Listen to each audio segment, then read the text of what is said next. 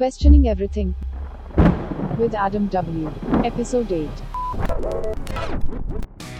Yeah, I'm I'm stoked for consciousness because I had that's kind of part of the reason why I sent you that text when I had that fucking crazy sleep paralysis. It made me was it made me think about like fuck what's that is that kind of what it's like for people that have had like serious head injuries or like strokes or whatever and like they're still in there but the connection to the to the limbs and everything isn't but like your your your mind still has like the sensation of like come on Yeah, yeah, Fuck. yeah, yeah, yeah.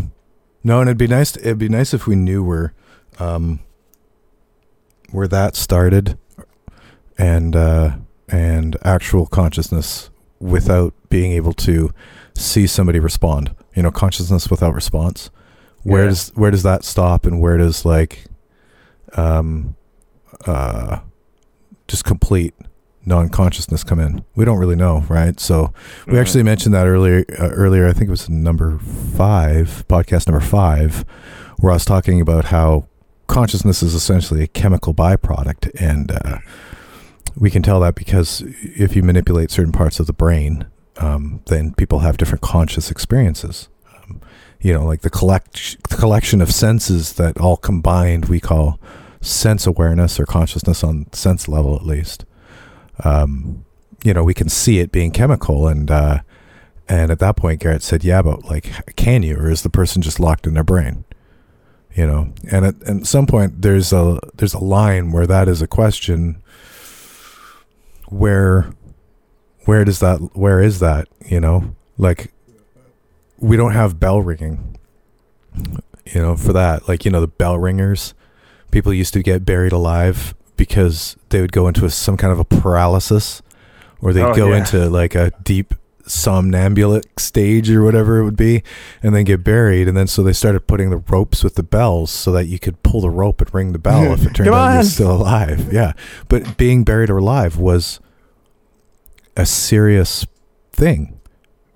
Really was right later when vampires um, people started exploiting people's belief in vampires. That was one of the things is that when they'd exhume graves, if you were a grave exhumer, you'd notice a, a exactly scratching on the inside of the coffin, yeah and you know, I mean, like the fact that you'd know the fact that you'd notice that once is horribly creepy, but the fact that that would be like prevalent enough that somebody's like, we got to put in a fucking string. We need a string with a bell so that you can actually tell people if you're still alive down there.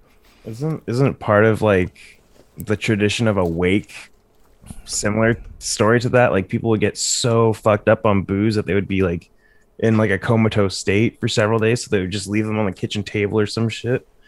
Oh, I don't know. I Wait don't for them to wake up. Yeah. Oh, no doubt. No doubt. Yeah. No, it's it's pretty creepy. I hate to be the one to be picking out those bodies and being like, oh man, fuck another one. uh, of course, at the time, it would have been like, oh shit, another vampire. Good thing that we had them under there because, you know, they would have just kept on coming back otherwise. Brutal. Creepy. Okay, so I guess we've already officially started. So welcome everybody to the Questioning Everything podcast. I am your host Adam W, and with me I have Danny Jardeo. Hi. We are talking today about consciousness, which is a big, huge, ginormously stupid topic that has no end of uh, of branches. No end. Did you watch Sam Harris? Yeah, I've uh, kind of got into him a bit. Yeah. Okay. Yeah, his wife, uh, she released a book on consciousness not too long ago, and I haven't read it, but I've seen uh, I've seen some excerpts, and he's been talking about it and stuff. I mean, obviously, it'll be a hot topic for ever, and it's always been a hot topic since the dawn of us realizing that we have a consciousness. It's pretty, uh, pretty peculiar, you know. Any Yeah. thou- any thoughts before we start? Uh I I don't think consciousness the way we have it is limited to us.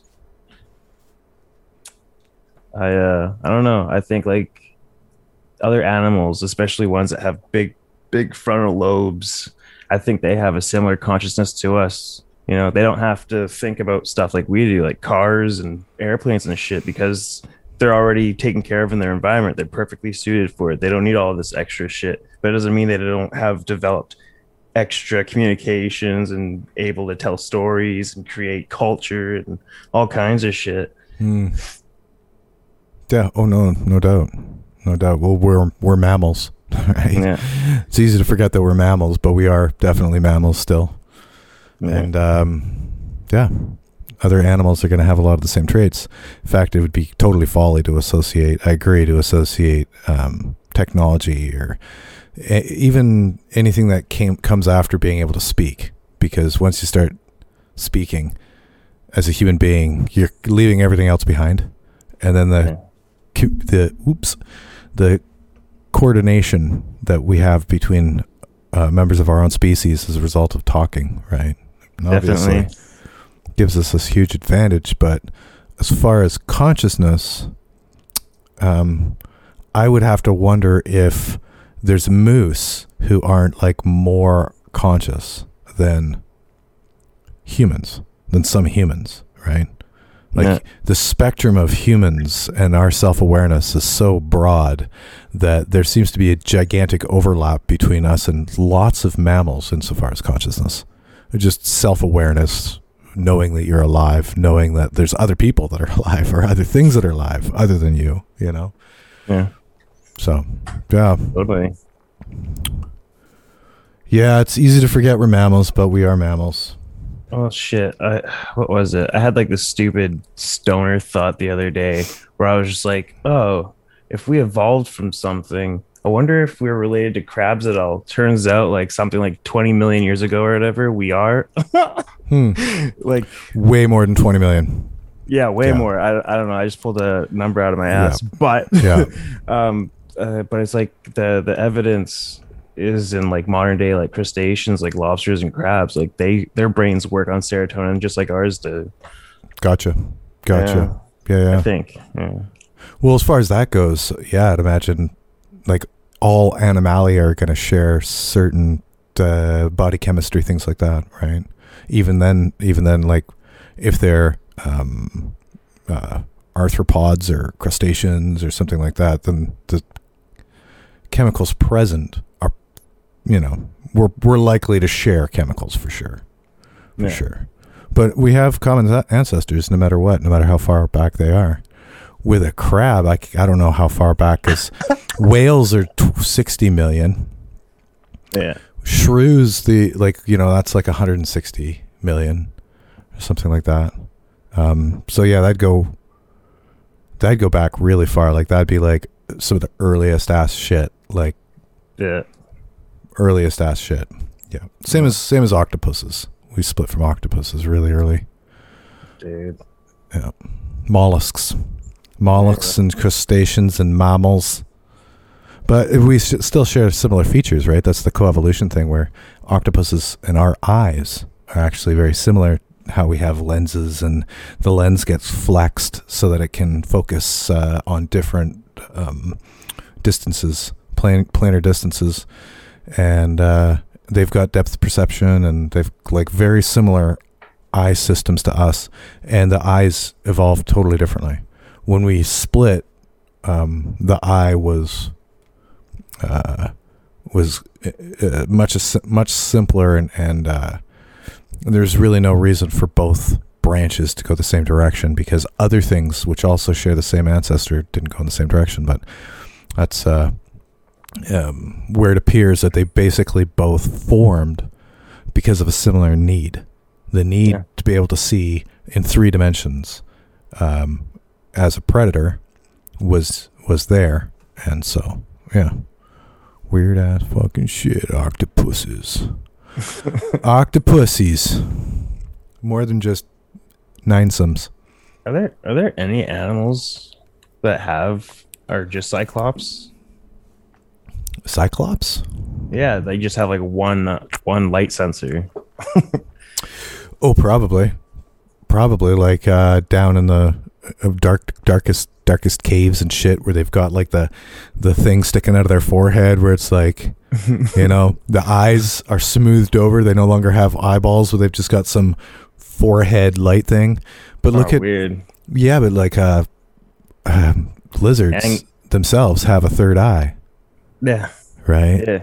like the thorny dragons got their little third eye and Yeah. it's uh and it's part of the evolution right because again as being mammals we do come from the lizard uh, you know amphibian amphibious and then lizard and then and then mammal kind of pathway um so that's a part of our pineal gland is a throwback to the the like you know see above you sensing organ that is uh eventually just became a light sensing organ Yeah. you know now it has no function but it would be trippy if you like got a crack in your skull and suddenly everything seems really really bright Yeah. Well, I you know like if the light from the sun I I, I always, inside your skull I always thought like if you ever get dinged in the head or whatever, that spark that you like sensation, I I always thought that was the pineal gland kind of being like ah. You never know. You never know. I mean, it, yeah. Or it could be like the whole ocular system just getting getting Rebooted. shaken, and Yeah. once it's shaken, who knows? Um, how does it create its voltage systems, and how does it like? Is there on any level where vibration equals a sense of voltage? You know, like I don't know, man. People get high on sound waves. Like, isn't I remember like way back High in the nineties? Yeah, there was like this. I don't know what the culture is called, but uh, I remember seeing like these news reports about them late at night. Um, they were saying like they had to to make this produce this kind of music, you'd need like uh, military grade. Uh, high voltage, high wattage, like whatever equipment, in order to produce the tones and then to replay them and then if you get the i guess the theory is if you get the right frequencies you can put yourself into like psych, uh, psychedelic uh trances and shit like that and i guess hmm, probably get you in a real euphoric levitated mood but apparently if you do it wrong you, you can cook your insides Hmm.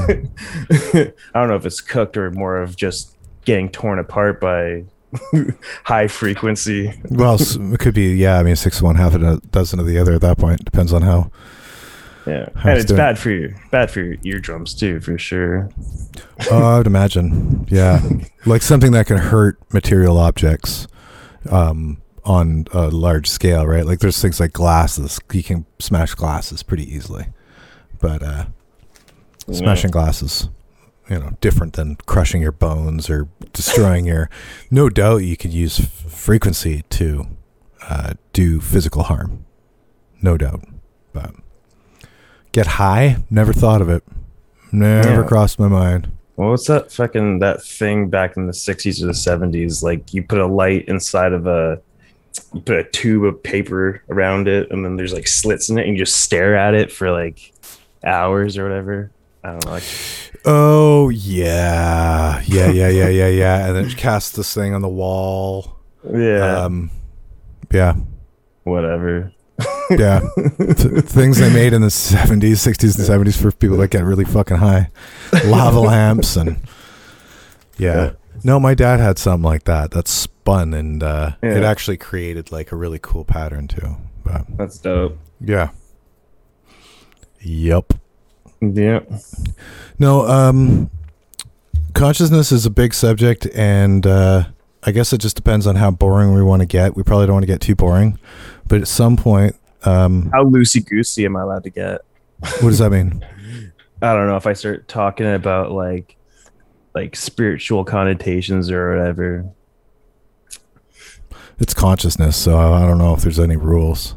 Cool. Um, I, obviously, we we have to we have to be able to come to terms with whatever it is we're talking about, and the main problem with communication that uh, exists is that it requires uh, unity on both sides, Yeah. right? So, Yeah. um, it, it, al- it's almost easier to just, like talk. If a person just like thinks of the world as just some open canvas and you just talk, but um, if you're going to actually communicate something, then uh, then it has to be communicable and relevant. Um, Yeah. And so that's, for it. sure. That's it, right? Like we could easily waffle about some spiritual ideas or something like that that are so subjective that no, like li- literally nobody can relate to what you're talking about. I don't think Yeah. that you're going to go there, but No, that's not. No. it's not. At that point, it's not. Uh, it's not useful. But yeah.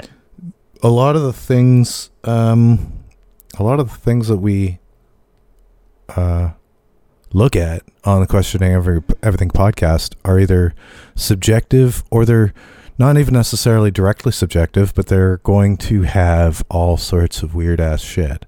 Like, I mean, I can't even think of something more strange than consciousness. Consciousness is right up there with water.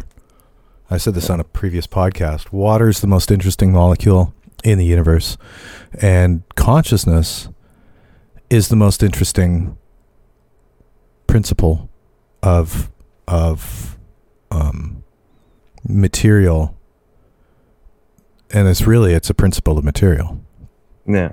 right? Like it's an emergent principle of material that specific things, very material things have. Like as much as we like to imagine that it's some uh, uh, fucking you know soul, spirit, astral bullshit or something like that, it really is uh, animals talking, animals saying, "Wow, I'm an animal. Look, check this out. I'm an animal." Yeah. realizing that there's other animals realizing that they the, the things that have fed them and have cared for them and have protected them they're also animals and that their family group is animals and they're all individuals and then realizing that there's a sense of cooperation right Yeah. i mean that's really the that's the nutshell of the human path of consciousness Yeah. right i exist oh those other people that i know that's my family they exist as well hey we can work together to create a better world Yeah. right or at least a little pocket of it. yeah that's the sh- that's the cole's notes that's like maybe even the bob ross version but um yeah That dude. I gave that as an example on Facebook. Is that some when you first learn something, you have the like the textbook version of it, and it's really sharp in your mind. And then after a few years, you kind of get the Cole's Notes version, where it's like you know you kind of remember a bit of it, and then uh, and by the end, all you have is the Bob, Bob Ross version, where you can re- remember it how it looks. You can remember it as an image, as a painting, but you know that's still remarkably useful you know the devil's in the detail but the under true understanding of a thing is in its in its full picture so um, i've actually got notes on consciousness too. Yeah, yeah, yeah. Spark a smark a note. which sucks. When i pull out notes it's like all right. Um okay so i think one of the th- first things about consciousness is like even outside of notes. You watched the cast already too. Just insofar as to catch up with what we've already established and um um i believe belief versus probability had Yeah. quite a bit of stuff on it and then um number two as well and number one consciousness just keeps coming up constantly right Yeah. and well, consciousness is everything that we experience. well uh, yeah at least it comes through our consciousness for sure Yeah. it comes through our consciousness but a lot of people think that consciousness is is literally everything you know that the root of uh of reality itself is consciousness and that's a fundamentally interesting idea that then branches off um, into a couple sub ideas. One being that you've got you've got like this traversing infinity soul, where consciousness is the story of a soul that traverses infinity, and then you've got um, uh, fuck, I forgot what the fuck I was talking about. Would the other one be like a more atheistic kind of a spirit? Uh, this is why you don't get high before podcasts, people. Holy fuck! I've never done a podcast without getting high first, and it's Yeah. always like, "What was I saying? what was that word? He said a But it- spirit that was infinitely traveling was the first one. Yeah. No, it's the two different branches of of of uh, ideologies that I was trying to go for, but I ended up losing it. That's you know what? I could have faked it. I could have faked it, and I could have let this shit sail through, but I threw a wrench into it, and that was probably dumb. But whatever. Um,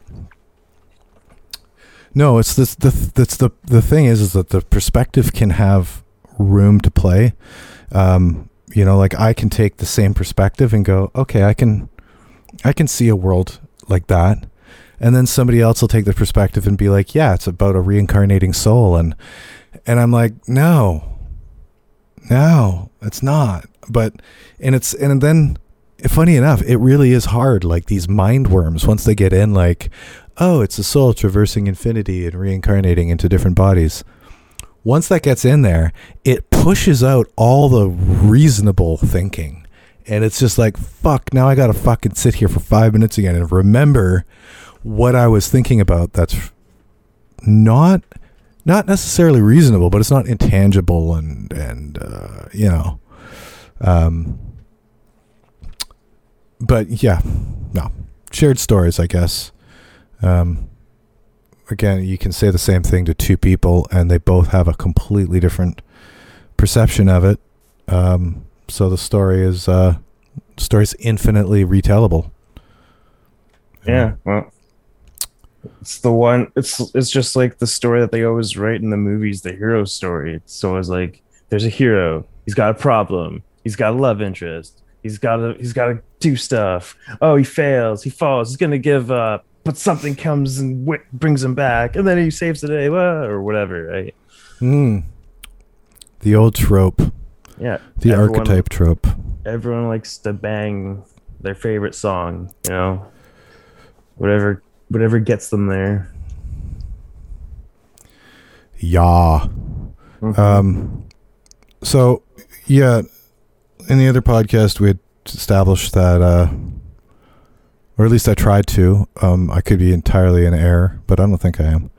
That consciousness is actually formed and established in the brain during the uh, natal period when you're a fetus, and that the brain wouldn't have any real connection to the body otherwise, but as the body's forming, different muscles are firing and they just fire randomly, you know, and uh, eventually the brain, as the brain's recording the, f- the, the firing, um, has a neural pathway to reverse and it reverse engineers it essentially and creates a neural pathway for control. So everything that occurs, um, or everything that we have control over, everything that we're conscious of in our brain, is something that we've been exposed to. And anything that we've not been exposed to, we will simply not be consciously aware of within our body. Right? And then there's there's processes, obviously physiological processes that we ignore that we don't have any control over and we don't have any the body never for whatever reason never attempts to gain consciousness over it. You know, organ processes, breathing, blinking, you know, things that uh, were not a benefit to us to be conscious of at all, you know, which really, again, goes back to evolutionary biology. That seems to be the reason why we're conscious of what we are and not conscious of what we're not conscious of because of whether or not there was a need to be, you know, Well, passing, passing stuff on.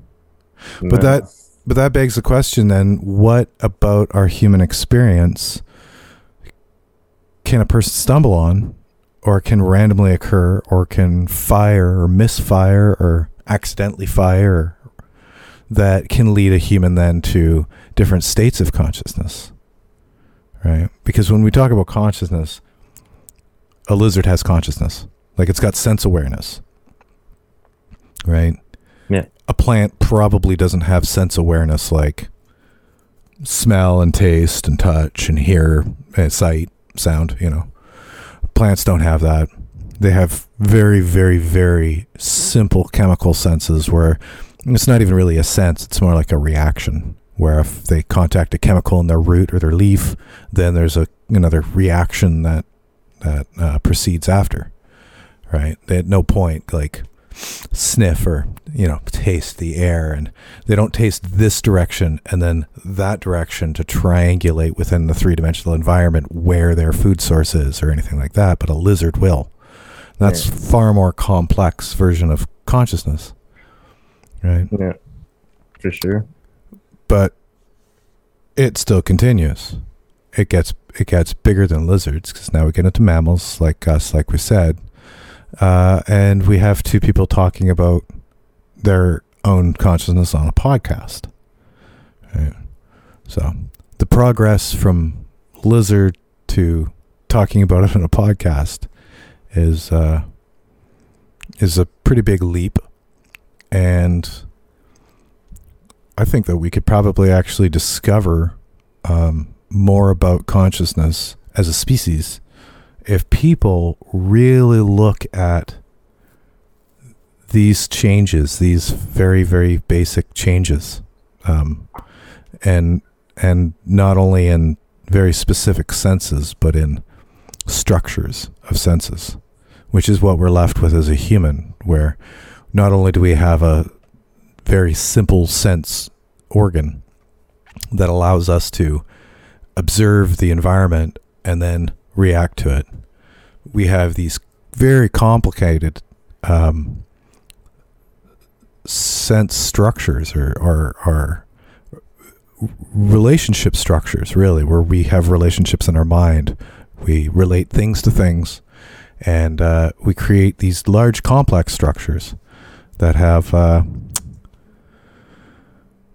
that have many layers of um, of self and sense awareness. Not sense in the body sense, but sense in the sense in the um, projected intent, the emotion, the passion, the you know. Yeah. Pretty much what like the small version people call like their um oh, what the fuck their narrative, right? Like all of their belief systems, all of the you know relationships, what they what they attach ideas to, and when they see certain behaviors, it it triggers things inside of them. Yeah, yeah, exactly. Well, No, I mean like there's so much there's so much involved that we could probably literally talk about it. We could go through four lifetimes just naming naming this stuff. But um you know, I suppose when it comes down to something like consciousness because we can't see it, we can't really observe it, we almost have to push it into some sand and then we can look at the imprint, you know. yeah. Like that's about the best thing, or look at, or shine a light on it and see what kind of shadow it makes.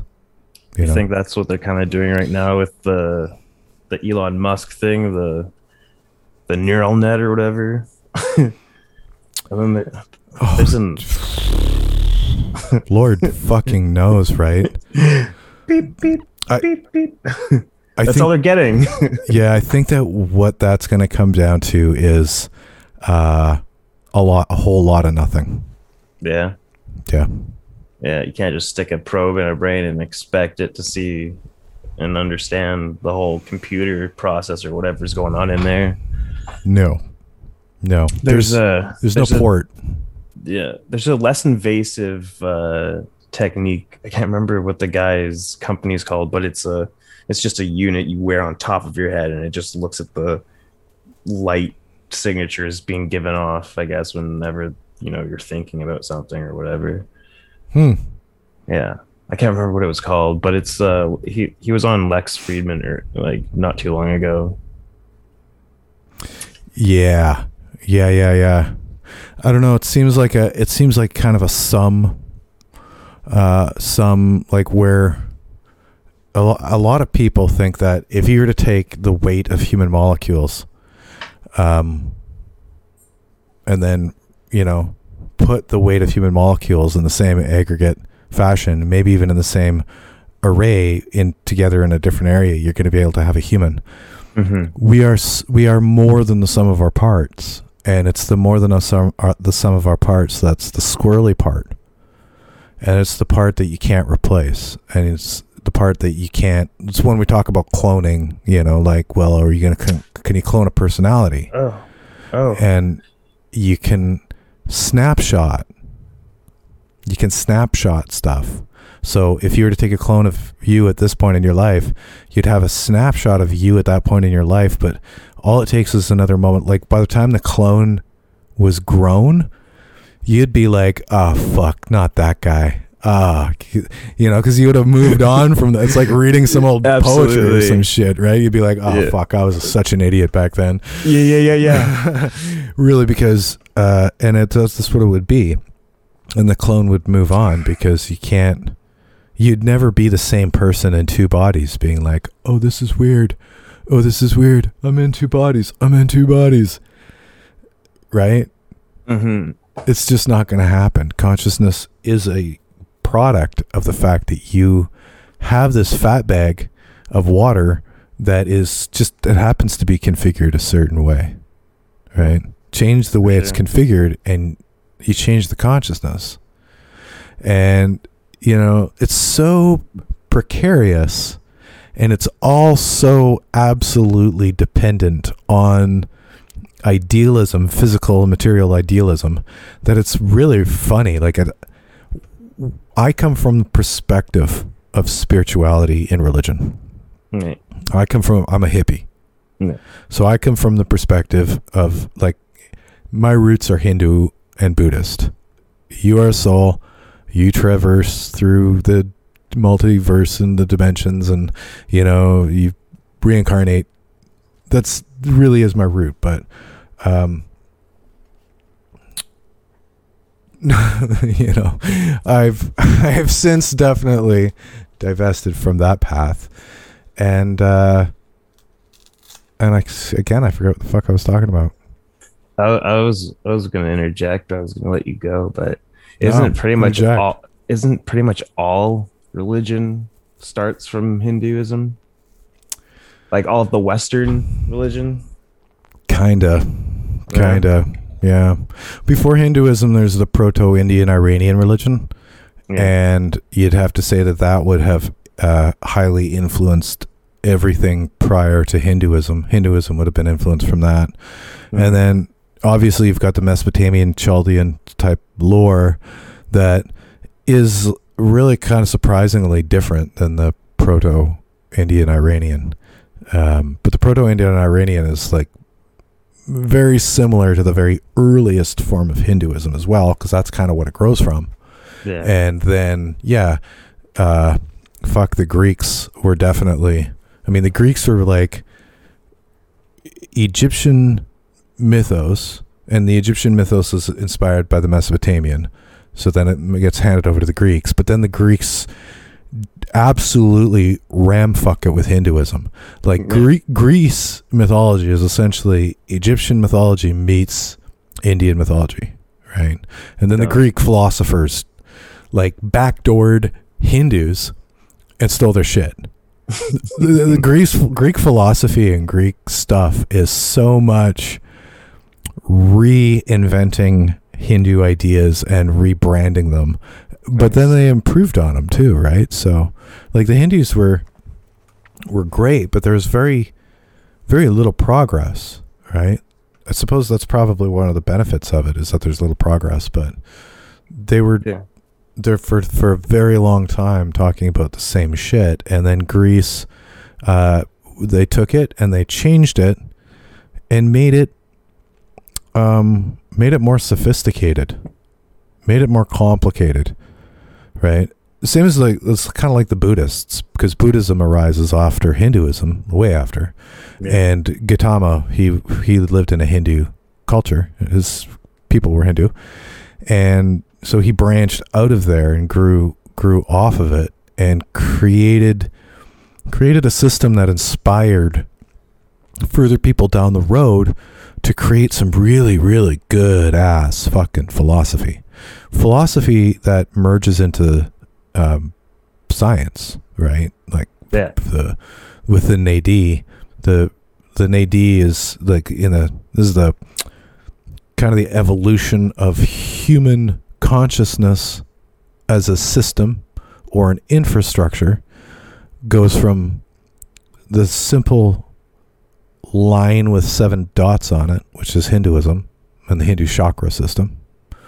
And then it gets split, and then they understand that there's actually duality being involved. It gets split by the Jewish Kabbalists into the tree of life because now you start to apply things like the Merkaba, which is like great geometry. Like, but now you're uh, you're taking the the line of chakras from the Hindus, and you're applying it in three dimensions, and saying, okay, well, that's in three dimensions. This is actually the way it looks like. Um, Star And- David. yeah, absolutely. The Yeah. the star tetrahedron, and then after that, you it evolves even further to the Tibetans, who are just fucking Jedi's. Like Tibetans, you know, if, if anything pisses me off about the fucking modern world and people invading anybody, you know, like Yeah. you do whatever you want to the Uyghur mu- Muslims, keep your fucking hands off the Tibetans. Like sell organs, eat babies, do whatever the fuck you want, but you just keep your hands off the Tibetans, okay? Because those are like the world's most interesting people. Yeah. And they have the Nadi system, which is kind of like the same thing as the chakra or the the Sephiroth, but now you've got 300,000. Right? Yeah. I don't agree with a lot of the um, uh, with a lot of the interpretive ideas. Like, there's a lot of things in Zen Buddhism. The deeper you go, where there's, it's much like Reiki or something. Um, it gets ludicrous very quickly, where people start to merge ideas of like electromagnetism and ele- ideas of start to merge a bunch of bullshit into the same pot, and then think, you know, like oh, this has got to go this direction, and this is there's a spin on here that a whole bunch of overcomplicated nonsense that doesn't fucking mean anything. Um, but before the Western moronic people get involved, it's actually a significant feat to be able to understand our senses to the point where you can start to formulate how the senses um, are being produced and understanding that organs are part of our sense system and are part of our psychological system, part of our feelings. You know, like when you feel like you suddenly get really scared of something and you have a bad feeling, Yeah. that's uh, there's organs, there's biochemistry involved. Yeah. Um, and and then so there's this like this, this temptation to start to start looking at everything as a nail if you're a hammer, but w- when you break it down, there's a chemical perspective, there's an electromagnetic perspective, there's a um, a nervous system perspective. You know, there's, it really does fit into all these things. Like you get a bet- butterfly in your stomach, and you've got because you're scared Yeah. and now you've got an external something that's occurring that you're scared of that's now creating like an endogenous it's ramping up the endogenous bile production in your Yeah. pancreas that that's then going to flood into your lower intestinal system that's then going to trigger your vagus nerve that's going to fucking trigger it all the way up you're going to feel it in your chest you're going to feel it in your and then you're going to get really really scared and this is all just you know, like the series of biochemical reactions, as well as electromagnetic reactions, as well as, you know, so you start breaking down the system, and we are this just gigantic, gigantic full system where we've got multiple parts that are working in tandem. Sometimes they work harmoniously. Sometimes there's uh, um, like impedances or like dissonances, or you know, they're not resonating well. Sometimes they're and you know people trying to figure this shit out Yeah. it's like ast- as- astrology but astrology when they first started saying hey listen there's weird stuff that happens in the world oh we also noticed that the planets change constantly. I wonder if there's a relationship.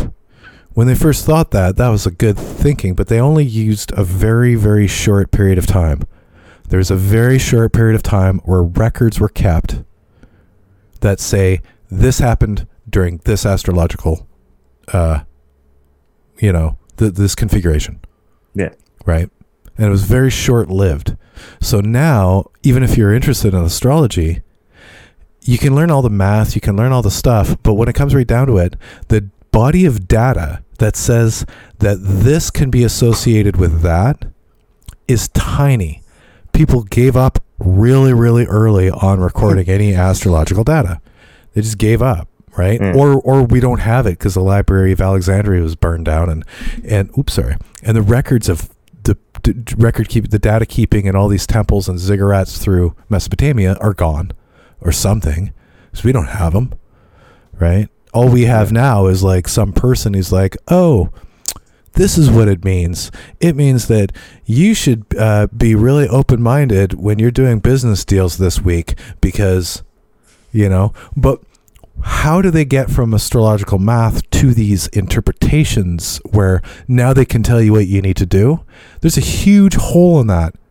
There's a Yes. gigantic gap of data. It's just, it's just a con, so people can snoop you out of a couple of bucks. it, it really is a con, right? Whereas when it comes down to how does the Sephiroth affect your human experience, they're way, way, way more nailed. They're they're far more um What was what was least more attentive to data. I can't remember if it's Chinese or not, but there's this like there's this device. It looks like a times table, but it's got a whole bunch of characters or whatever, and it's supposed to like be very accurate at uh, calculating. Uh, I can't remember if it was like the weather or whatever. I think it's called the Wei- Wei Ching or something like that. The I Ching, Yi Jing. Yeah, that's probably what I'm thinking. of. Fucking love the I Ching, man. yeah. I'm a big fan. I was actually talking about the I Ching recently because uh, a friend had compared it. I was talking about astrology, bitching about it because uh, But what about this thing? you know, heads up, heads up, it's a topic coming up. But I was bitching about it and how lame it is, and somebody associated the I Ching to it, Yeah. and I had to say, like, for me, everything's different. Um, astrology, I've looked into really, really, really deeply to the point where I'm, I feel like I can say what I have to say about astrology because I feel like I've lifted every rock and looked under it. Um, there's, but there's not not everything I can say that for. But the I Ching is again something that I can say. I've lifted enough rocks on the I Ching, and I've given it a, as much as as thorough as I need it to be. And where I say, drop the astrology, don't worry about it. Like, look at it. Look at the houses. Look at the math. The best thing about astrology is the relationship between the geometric positions. That's the best thing. Yeah. That's the best. Whereas with I Ching, now you're starting to get into a completely different set of mathematics. You're getting into a way, just a different way of looking at things. Rather than being 12 sided, you know, or whatever you want to call it, it's eight. So the Yeah. focus is eights. It's all about eights and 64s and um, th- just the way the way that it's put together, I think, is um, is a form of cross training, I guess you could say, for other things, for looking at other things. It's uh, it's got value. If you want to use it as a divining tool, whatever, you know, Mhm. like if you're going to use a fucking something as a divining tool, nothing I can say will ever change your mind. And Yeah, that's that's Let's like just- another let's just, throwback. Yeah, the- what's it called? Uh, is is it synchronicity or chaos? yeah, yeah, it's whatever whatever gets you there. Yeah, absolutely, absolutely. But as a tool of um, of just learning and and exploring and uh, finding out about other cultures, I Ching is is seriously good. I mean, I really I'm a big fan of ancient China. So I'm hypercritical about modern day China and the Communist Party, but I'm actually really quite fond of ancient China and the I Ching, and you know uh, Sun Tzu, the Art of War. Love it. Um, same as Jap- Japanese culture. I really like ancient Japanese culture. I find it fascinating. Modern Japanese culture, I don't like. I don't think that they're keeping up. I think that they're uh, bigoted and patriarchal and sexist, and you know. But Would you, would you feel like the ancient um, East Asias would they be more stoic, or do you think they would have more emotion? Stoic, be more stoic, or Yeah. more, Yeah. or were they, or were they? Why is, a- what's the word with the word stoic? Fucking Garrett used to bring up that word. I'm like, honestly, I don't even know what stoicism means. Well, I just I, am kind of saying it to describe like a, a calm demeanor and don't show too much emotion. And I would assume you know to not as a first line uh, of defense of not escalating a, a, a random occurrence with anyone, right? Because everyone's polite, but not. I don't know. No one wants to fight. I think I think ancient Asia was very hardcore. Yeah, you think people were fucking each other up? I think it was very, very hardcore. I think it was very competitive. Um, I think the relationship between Asian countries at this time are indicative of that. Uh, Koreans are very, very judgmental against uh, Japanese and Chinese, and Thai and Burmese, and you know Chinese are very judgmental against Japanese and Koreans, and everybody seems to believe that everybody else is somehow not as good as they are, and there's a there's strong competitiveness. People in China live in such a competitive society that they um, expect to get screwed by each other. Right? Even their own family. I don't know about that, but it's just more. You're more likely to get screwed. You're more likely to get. People are. Um, it's just. It's just harder. You get more people and less resources and stuff like that happens. Yeah, right? so it's a po- it's a population density thing. Everyone's there's there's too many fish in the pond. Oh, absolutely, absolutely. Yeah, like w- once you start stepping into the water of of uh, is there any sort of ethnic difference or something, then then I'd have to say no. If you were to put any other um, genetic allele combinations of people in their circumstances, I think they're going to act for exactly the same. Yeah, But it's it's very very very harsh.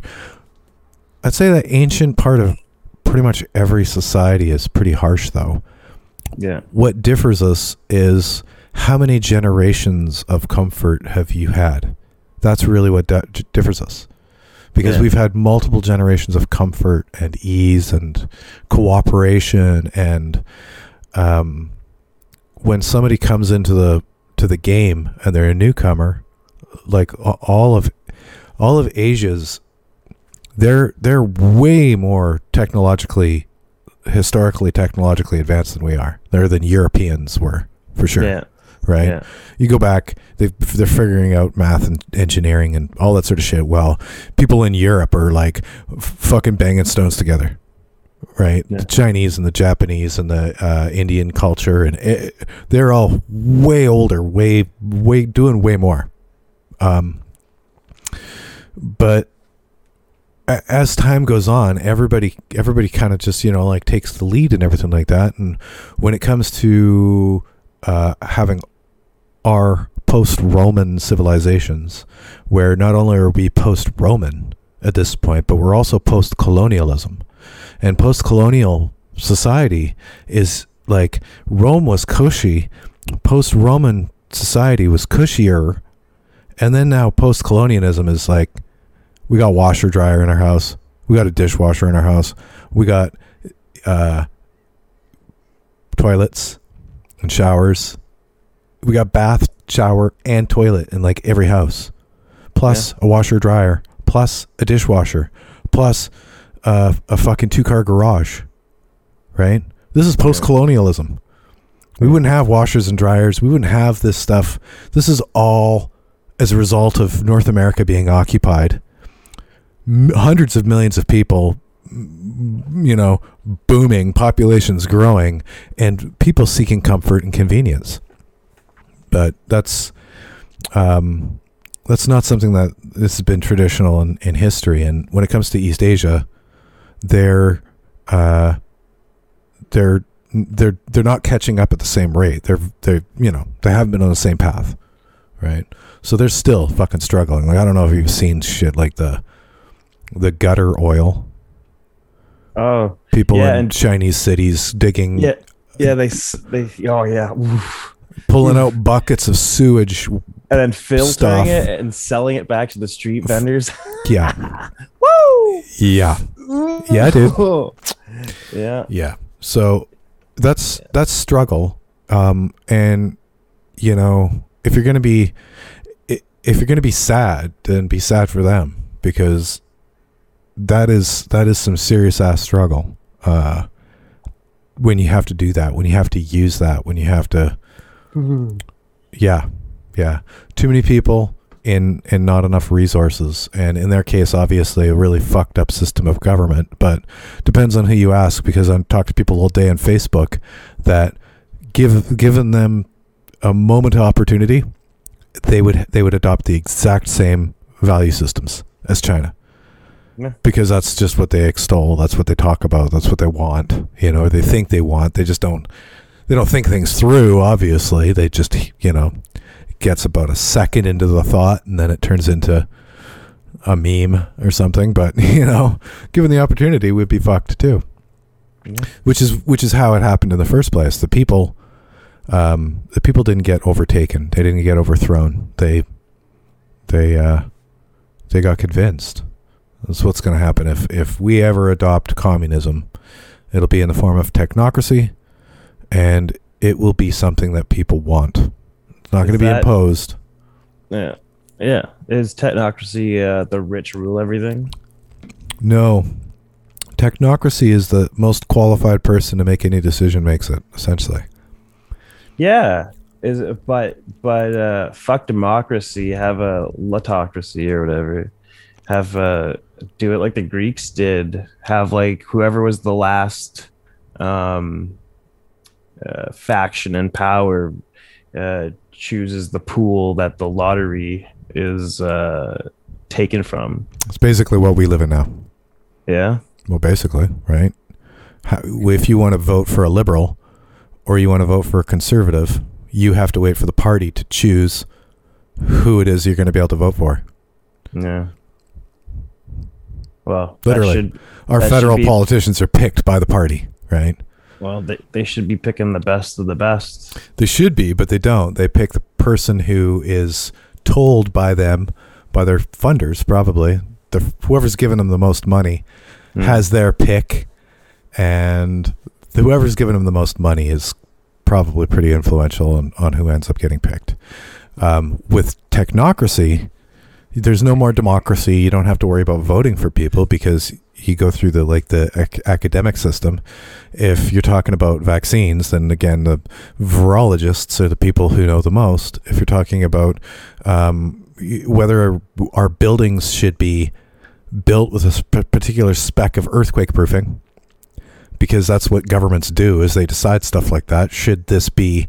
Should we cause companies to to spend more money to reach this level of earthquake proofing because of the area or not? That's when you bring in a specialist, an expert, and say, you know, can it? Now, with the system that we have today, you have a democratically elected individual who can be replaced if you don't like them. And they then bring in experts, and then they have to make a decision, right? Um, in technocracy, there would just simply be no politician, and the expert would be summoned by a council or something, and then that would be it. That would be the, you know, that'd be the thing. So, insofar as uh, efficiency is concerned, it's like totally efficient, right? like if I if I had to argue for, for technocracy in a debate, I wouldn't have any problem at all, right? Like it's Yeah. it's a simple, it's a no brainer that technocracy is better than democracy. Yeah. It's simple, Yeah. very very very simple. No matter what, everyone's gonna be unhappy about something, and things are still gonna move forward. So this is the best we got. well, you start to you start to un- unpack it though, right? So yeah, technocracy. Like if you want to, like, c- people can't afford medical, so a technocrat's like this. These are the services that have to be free. People are happy. Um, in in in technocracy, I think people would generally be happy for the vast majority of the time. Yeah. The question then comes in is what decisions or what this what the what ability to make decisions for themselves do the people lose because there's actually an efficiency to consider. Right? Well, well, how involved are they with the runnings of the country at large? Well, I'm just saying if we replace demo uh, democracy with technocracy, then it's way more efficient. Um, we don't have to. We don't have to get. You know, there's no middleman be- between an expert and the solution, and you know, getting it done. Whereas right now you have to go through the politician who can then also get bribed and, and impede progress, perhaps. With technocracy, uh, you look at the roads, say, for instance. You say, should we be spending money on new roads? A technocrat comes in and says, listen, we did the math and we found that there's uh, 20 minutes less wait between uh, two kilometers of distance if we add these two corridors because they seem to connect everything, right? I mean, fact is, we could then use machine learning to start to crunch numbers and to cal- calculate things and go, oh, okay, so the machine learning, the, the math literally says that this is the best decision. Why do we need a fucking politician? Yeah. Why? Like, why would we need a politician running our lives when we can use math and AI and uh, experts to tell us, like, what do we do? Well, let's ask the fucking expert. Let's ask the climatologist. What do we do, right? And if they if they're a doorknob, then we can pin them. Like if they're like, oh well, you know, the water's probably going to go up by three feet if we do that. We can remind them that the water's never gone up, and that they're just simply going to ruin their reputation if they Yeah. fucking talk like a, uh, you know, globalist fangirl, because Yeah. we have access to the ocean and we can see that it's not going up. You know. Earth wants plastic. Earth wants plastic. Earth Yeah. wants plastic. Yeah. No, Plastic's good. Plastic's good, right? Dude, dude, it's already starting to become part of everything. It's in everything we eat. You know what? It, it's it's literally part of the evolution because one way or another, human beings are gonna start using life sustaining mechanisms, and it's gonna be a. It's gonna start off as first being, uh, what's the word called? What's the not kink. What's the word when uh, something that you that arouses you the most? What's that thing called? Uh, attractive, attractive. No, Um, doesn't matter. But anyway, people- grannies with nipple rings. Wait, what? it's going to be another thing people are addicted to is trying to stay alive as long as possible. So there's definitely going to be organs being replaced by mechanical things. People are going to slowly start morphing with technology one way or another, either yeah. exo exoskeleton or inner. So why wouldn't the body kind of you want to start turning it into a more plastic silicone based uh in integrated thing since you're already going to be doing that with a knife and scalpel, you might as well do it chemically too. Maybe somewhere it's going to start bonding, and people are literally going to start growing plastic things that they can surgically start porting you, and then it's just like, yeah, Why not? Right? Why not? yeah, Um, yeah, yeah, yeah, yeah. I, I, th- I'd love to live another thousand years just to see how people fuck around with the genes, because you'd think too, like the the idea of plastic. First of all, is the term plastic could be applied to so many things. It's not Yeah. necessarily a petrochemical, right? yeah. No, it's a state, right? There's yeah, and there's tons of organic plastics, tons of and and you could even consider our skin like a kind of plastic, right? Where perhaps with something like the skin, like how we have uh, collagen, and then we also have these like keratin things that grow out of our on our skin. Um, That, that's from the crabs we evolved from. yeah, exactly, exactly. But could we genetically modify people uh, to to literally thicken their skin or to create um, less plasticization of the skin? Because right now our skin is so plastic that it's actually really weak. Yeah. You know, plasticizers generally soften uh, soften a material, right? So, I mean, is the skin enough of a something like a plastic for us to be able to use our understanding of plastics with genetic modification to create armor? that would be fucking awesome. I want armor, dude.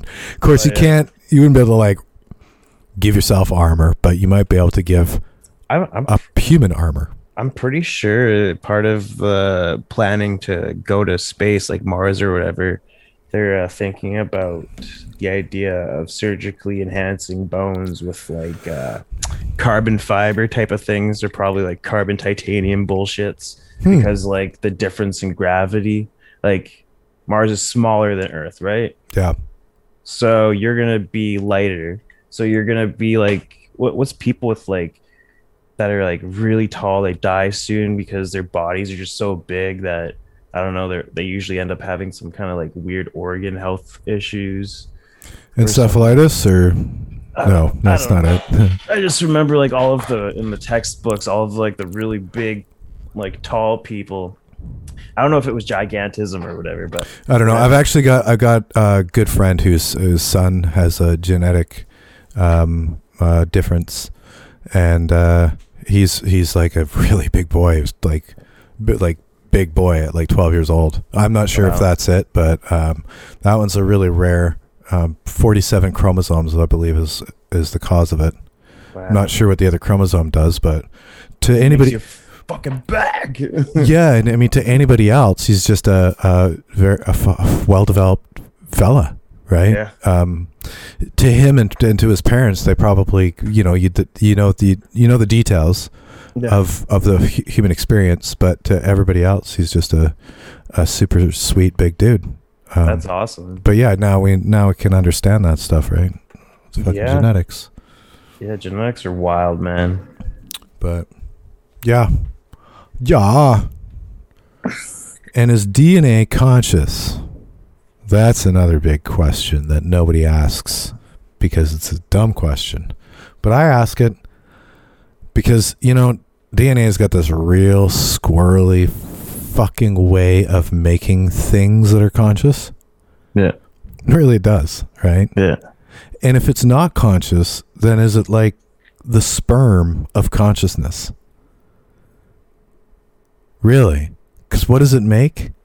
It makes things that, at the very least, are self aware in the form of sense awareness.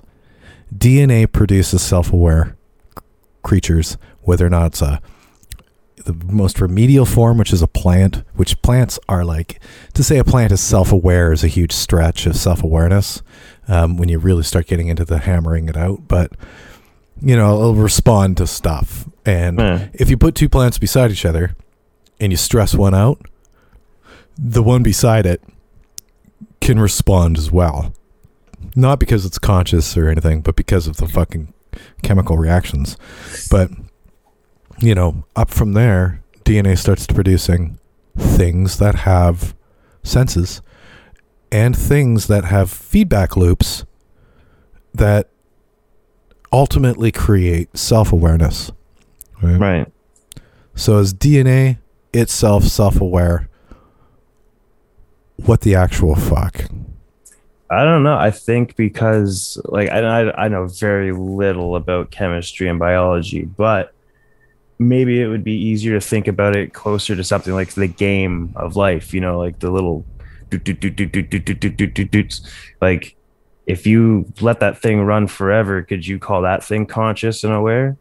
Like, could DNA just be like perfectly captured information that it doesn't need to be aware. It just needs to be, you know, in the right environment for it to do its thing and meet meet what it needs to meet to make what it needs to make and that's it. That's all. Mm. Like uh, it's just it's just more mechanical and just autopilot. Mm. Yeah. Yeah. No, the game of life, just in case anybody's not familiar, we're not talking about the Hasbro or whatever the hell. uh, you can be a winner at the game of life. No, it's actually a um, um, series of differential equations uh, fed into a graphical um, system that, you know, shows you cool stuff. Uh, one of my favorite things, and if it, anybody's not familiar with it, then they should be, is the logic differential equation. And the log- logic differential equation is the dummy's uh, best way of looking at this type of shit, where you can take any number and double it. Right? But there's a couple rules. So if you want to start taking a number, take a single digit, and then you're stuck on the single digit the whole time, right?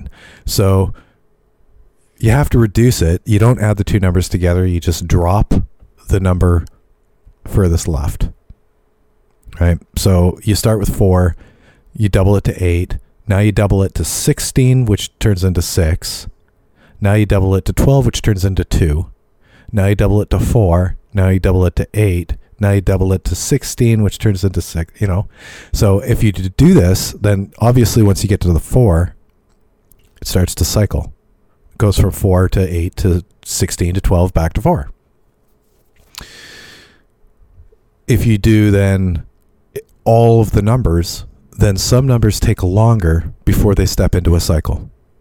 Now, if you add two digits, two digits, it starts to get more interesting. Three digits, it gets even more interesting, right? At three digits, you end up having sometimes really long chains of numbers before you start to get into the get into the loop, right?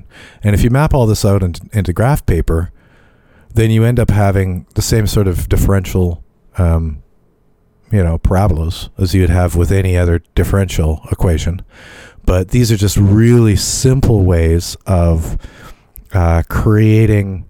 I mean, it's basically it's just a simple rule that once you throw a number in, you can start to look for numbers that never end, right? And a never number that will never end just creates like a creates a pattern like a parabola or a like a waveform. Whereas almost every single number you'll come across just goes into a circle. And once it's in a circle, like it'll be a cool shape into a circle, done. The number's toast. Right. Have you ever done those differential formulas? Oh. No? no. Okay. No. Yeah. I don't- I don't I don't math too hard. I uh, I watch other people do math and I go, explain it to me. Mm-hmm. Okay, good enough. Really, that's funny because you actually you talk about math more than a lot of people I know. So I assume that you're like doing math more.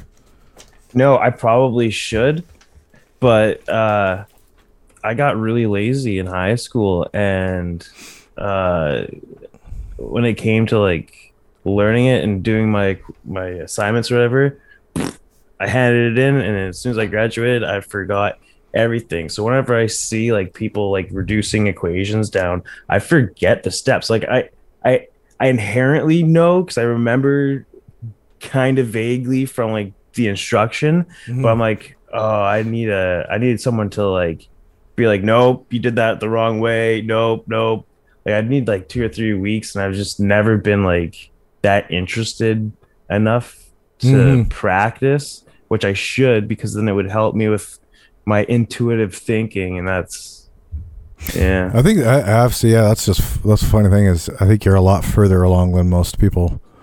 Um, at least insofar as being like, oh, well, that sounds like blah. At least from one our one from with our what we've been talking about recently. Yeah. um, uh, and, and more grounded in the math because the math for me is really really difficult for some things. Like we're i've been uh, telling danny about um, this idea that came across my head. I had a migraine for three days and this idea nailed me. Uh, it's a really cool model that i was trying to attempt to understand at the moment how regular dimension stuff can produce the appearance of multiple dimensions. And that ended up leading me back to like really, really, really super primitive, very basic, basic constructs of what a dimension itself is and how then the that the the the pieces can be put together in order to uh, in order to create these illusions of complexity, right? And we're both into like things like the the game of life. Um, and you're familiar with cellular automata, right? Stephen Wolfram? a little bit. A little bit, yeah. Like, is that like are you're talking about like microtubules and such? Uh, not really. Um, maybe. I mean, I'm familiar with microtubules from cytology and Mm-hmm. in biology, where they're just basically connecting the nuclei of the cells. Yeah. and they're they're really interesting because things they uh, they have uh, they have like um, what what appears to be faster than light communication, right? Yeah.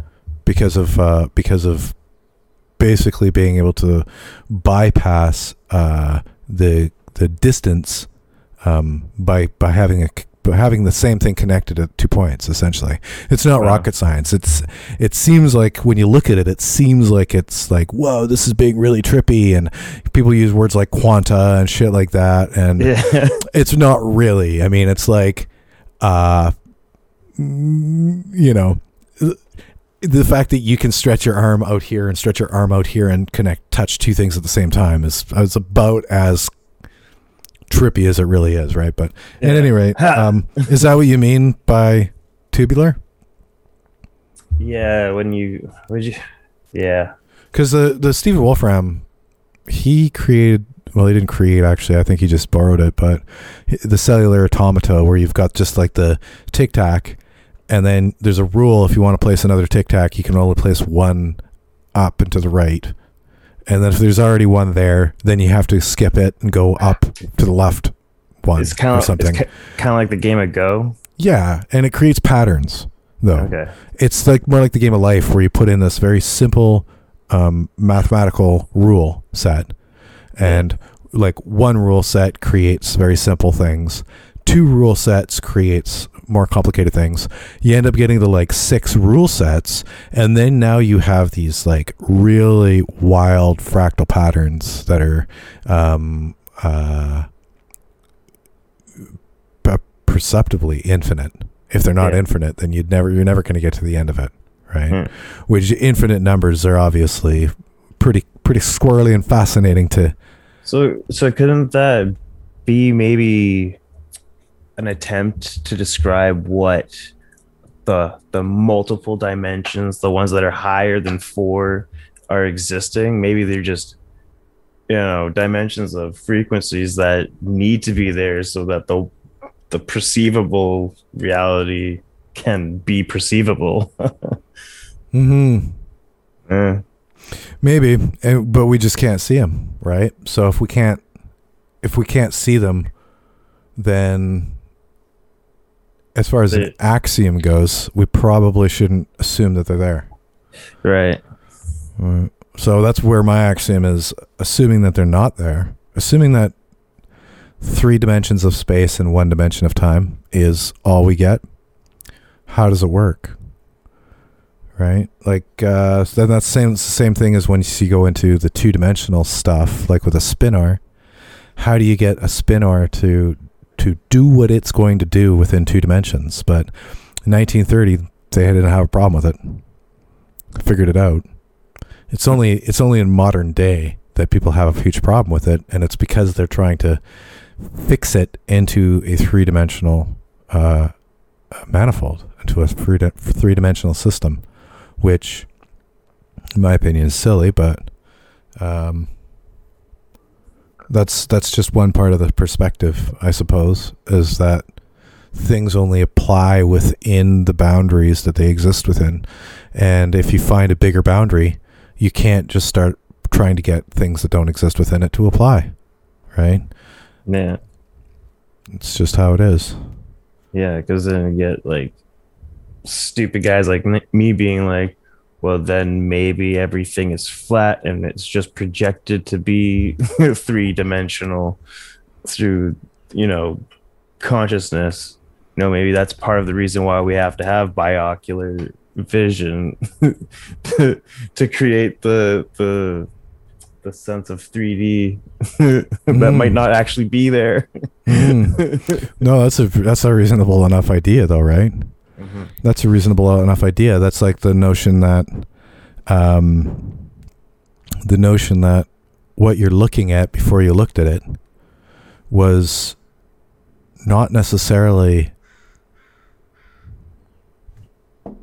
there. Yeah. there, Yeah, but- which But- but- brings back the same. but by look, but by looking at it, you are taking a, a series of potentials. By looking at it, you're taking mathematics that doesn't necessarily have to have an answer, and you need an answer. So once you look at it, that that answers that answer's made, and it's that's the simple split, the the split double slit test. Sorry, right? Where you observe the electron, and now it no longer acts like a wave; it starts acting like a particle. But it's you know, uh, the all the hippie shit aside, it's the function of interfacing with something and Yeah. the contact forces a relationship with it and that contact forces some kind of an exchange and that exchange itself reduces the uh, reduces the potential and creates a an is right Yeah. turns a maybe into an is Yeah, yeah. And when you're, you know, all alone, it's just yours. but then when you got a buddy, now you two are both on the same reality. You're in the same consciousness. You guys are sharing consciousness now, especially if there's a conversation going. Mhm. Mhm.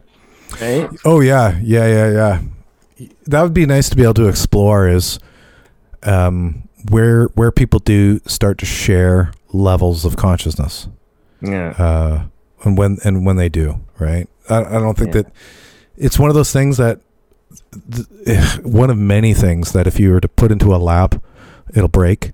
You can't you can't put that in a lab because there's simply no there's no means by which to study it.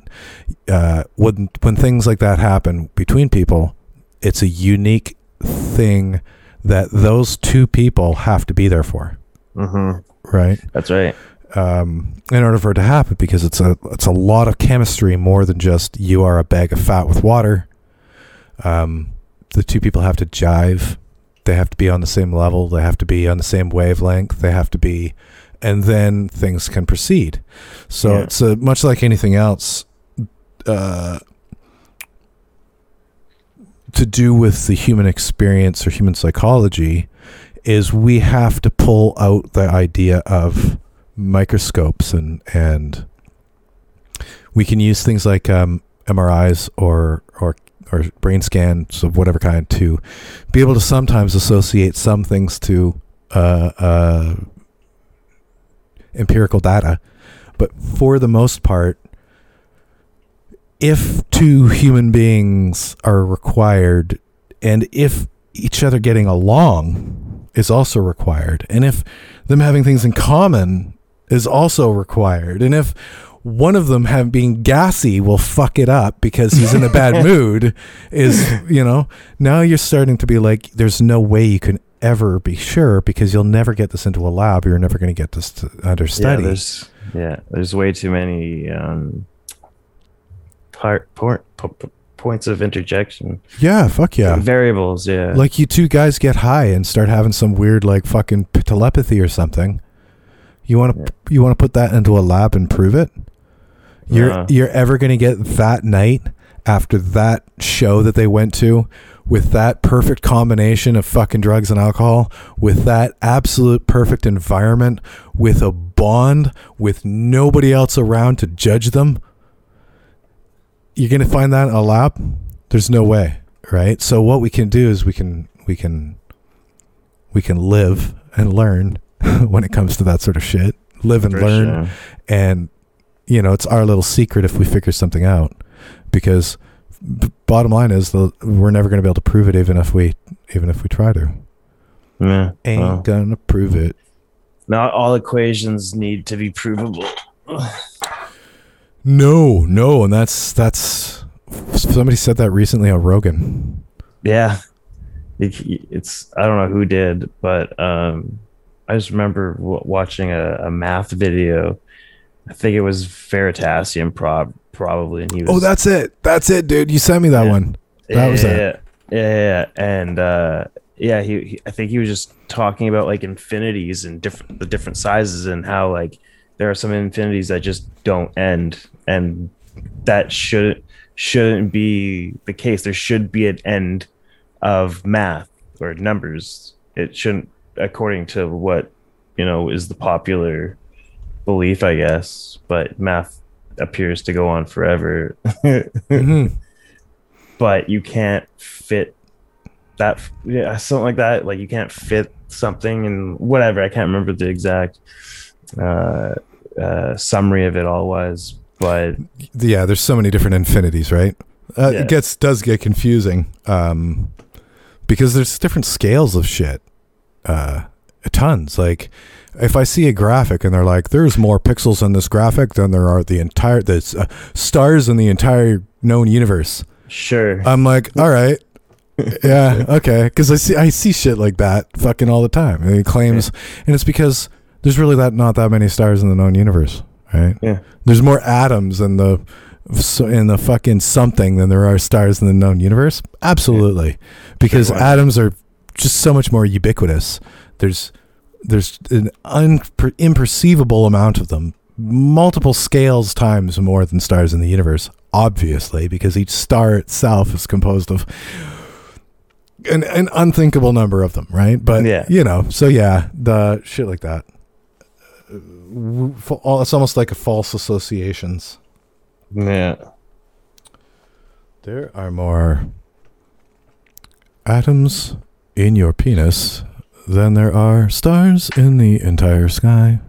Therefore, your penis is a universe in and of itself. what if each atom is actually a star? or uh Whoa. Or what if the the strong nuclear force is actually just a little mini black hole or gravity well? I don't know what the difference is. I'm pretty sure they're the same thing. Yeah, six of one, dozen of the other. Uh, yeah. Fucking like that's what it is. So everything is black holes. You have black holes inside of you. Everything is made and suspended from the super small to the super big is black holes Yeah. Well, I mean, it does make sense that um, that's why that's why like the the basic idea that the universe itself is a black hole. It's kind of like okay, you know, Yeah. like why not when you're talking about the space between all the stuff that we talk about, what's there? Well, that's just vector. It's just a vector. It's just it's Yeah. just an environment for things to exist in because it's part of the black hole.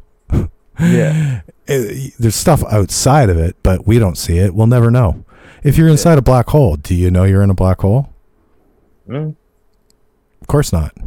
Yeah. You'd, it would look, it would appear just like you're in a universe if you're in a black hole. yeah You're never going to see outside of it because light from, uh, no, light from outside could get in. Yeah, but does it what what happens Right. to the light once it gets in? What what does the spaghettifying do to a photon? Would you even know notice the spaghettification though? Well, apparently, when you're falling into a black hole, to everyone outside, you will be forever falling into that black hole. So I don't know that what that means for you, as if you're the person falling into the black hole. If that means that you fall into it immediately, or you fall into it forever, and you never actually go anywhere. You're just stuck there forever.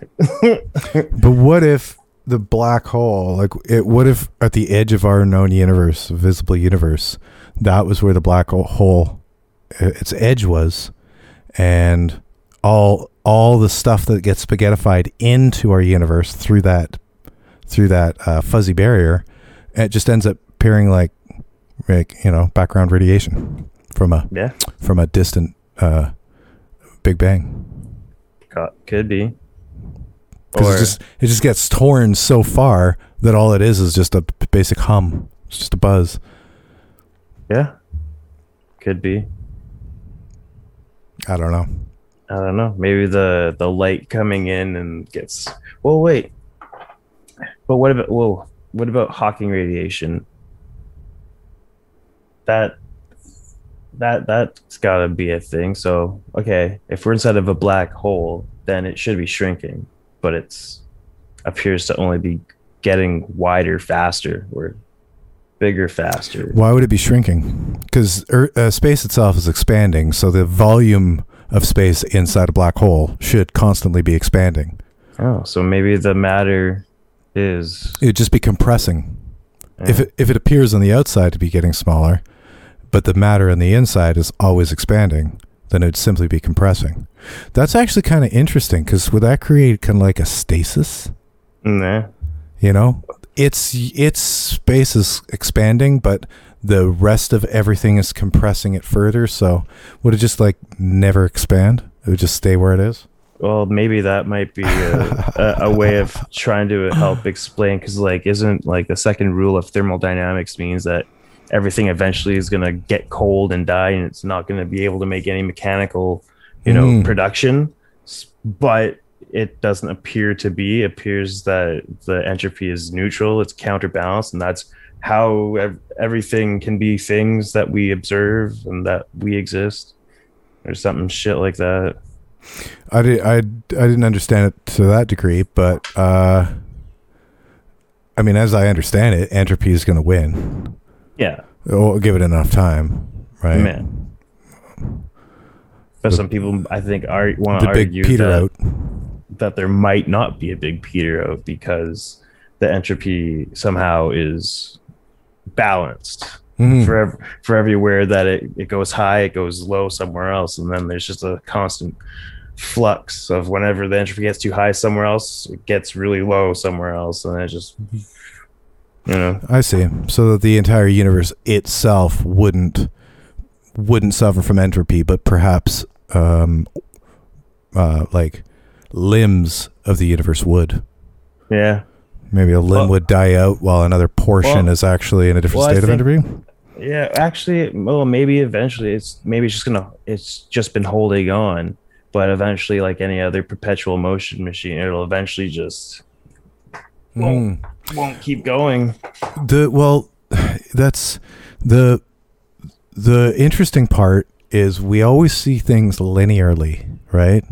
Um, I try I tend to see things um, as a si- simultaneous, right? So it's like, do things reincarnate? No, we actually exist, at least in my perception, as a simultaneous incarnation system, where where there is no like there's no you know multiple. It's like literally now is the time. Yeah. really it is now. And everything that exists now kind of like splits the share of of of what it is. And wh- however you're configured or equalized is who you are going to be. Um much in the same of uh like say the big bang or entropy. I don't believe in the big bang but let's say if if I was right, I think that it's going to be more like uh, precipitation of materials from quantum stuff in a vector that's been uh, produced by two-dimensional structures like quantum stuff, Yeah. quarks and gluons and shit like that. Yeah, Um, but that, like a mechanical pencil, every time a bit's pushed out the end, there's something else getting pushed in, right? So I would imagine that there's a hot center of some kind, and that hot center is nothing, essentially. It's non-material, immaterial, and it's Yeah. producing materiality, Yeah. and it's pushing it out, and it's firing it out, and as it fires out, it uh, it just keeps pushing it further out. So you know, that would be like the things on the edge are starting to decompose. They're decomposing because of Right. entropy. There's literally, and it's you could call it entropy, or you could just say that there's there's, there's no more energy going into the um, system. excitation exactly. Yeah. So it's they're just everything's getting so far apart as well that it just peters out. What could be an electron in a compressed universe once you stretch it eighty thousand times, it's just a bunch of b- bunch of quantum stuff again. So at that point, the edge of that universe and the beginning of that universe would be touching, Yeah, kind of thing, and that yeah, once that stuff got so entropic that it just turned back into quantum stuff, now it's part of the torus, now it's part of the donut, and it Yeah. gets it's fuel for the stuff in the middle to start producing more uh, nuclei. Yeah. Right? And then it's per- forms a, a fucking neutron, which then gets fucking decayed into a proton, an electron, and a, and a neutrino uh, and it just continues. The, the and, you know they start sticking together. They start reacting. They start doing their thing. Get into like the three quarter mark. Here we are, with like cold rock and liquid water, and uh, you know, hydrogen's a gas, methane's a gas. You know, hydrocarbons themselves, light hydrocarbons are all gases, uh, but water's a liquid. We're at the seventy-five percent mark or something Yeah. right? Where it's cold, cold enough to do the shit, but not yet subject to em- entropy fucking things up. Is there a point in the universe where it's already so subject to entropy that everything's just been annihilated? I don't know. I don't know. Would we know? I don't know. It's too Right. far away. Oh, it's way too far away. Yeah. Really, even if it's set the seventy-five percent, I, th- right? I think there's like this weird lensing thing that happens where it's like even if we try to look further, there there is going to end up a point where it's like we can only see so far. There's going to be a kind of event horizon anyway. From like we won't be able to travel further then because we just there'll just never be anything technologically oh yeah. Like Well, there's capable things- of doing it. There's things so far away too that even at the highest speed that you could imagine, because of the expansion of the universe, we'll just never get there. No. The universe is expanding faster than we can travel because it's at the other side. And not only do we have the entire universe to traverse, but every AU of space that we traverse, the space gets bigger. So you'll, you'll end up just staying in one spot actually. at, at some point, basically, yeah. yeah. yeah because that's Yeah. that's the thing and that's that's also the thing about time is that time changes time changes as as the universe goes on right Yeah, there's Um, different time. Where where there's more gravity, time goes by slower. Where there's less gravity, time just flies by. well it's also we're we're talking about the three-dimensional space-time system so if space is expanding then time is expanding Yeah. So if you were to take, say, a snapshot of space time and say, okay, that planet is, you could either say it's so many seconds away or you could say it's so many kilometers away. Yeah. And there's a calculation of the kilometer per second. Yeah. Right? If you were to take that distance and divide it by a 100, now fast forward a, a few hundred million years, and it's actually each slice, each one of those one one hundredths, is actually greater. It's now twelve percent bigger. Yeah. Because the Earth is the planet, you know, the whole thing's expanding. Yeah. So, from the beginning of the universe, in a moment, if we could, if we could, if we could take a slice of duration of time, that would be a reasonable amount to calculate, and that was we could just call it a moment for hypothetical sake. At the beginning, nowadays, that would be, you know, multiple moments, uh, thousands of moments. So when they say that the universe is 13.8 billion years, I'm actually not sure if they've taken that into consideration. The Yeah. fact that when things started, the universe was a lot smaller.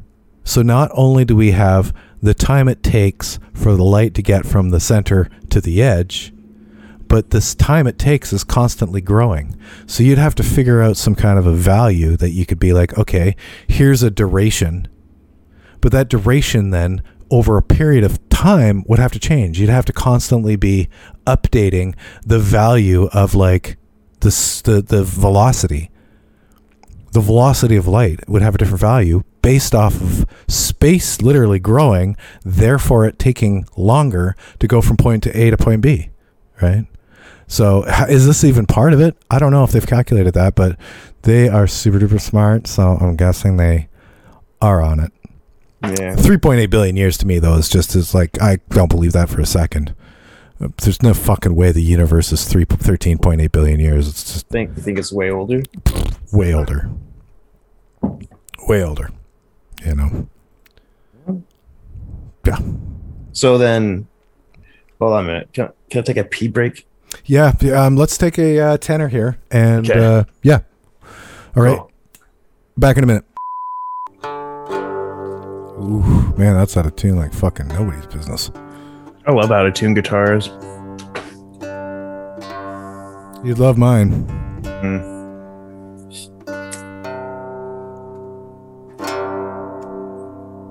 Is it a nylon string? This one is, yeah. Decent.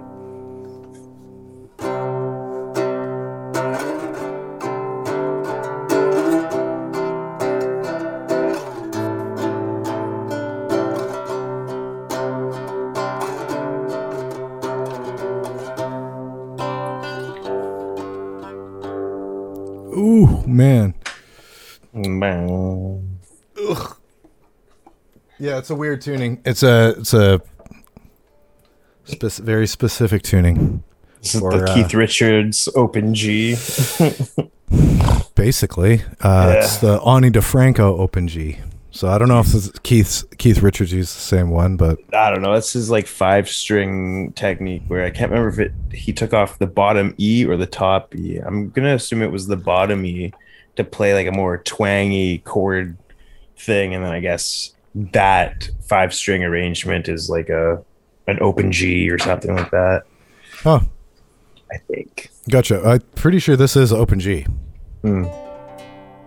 But I don't know if it's the same Open G. Like I said, he used, but I only know one song in this tuning, and uh, Is it painted black? no, no, no, no. It's Ani DiFranco. yeah. I don't know if you've ever heard of her. She's a, a folk singer from, like, she was very popular in the 90s. Dope. Is she Canadian?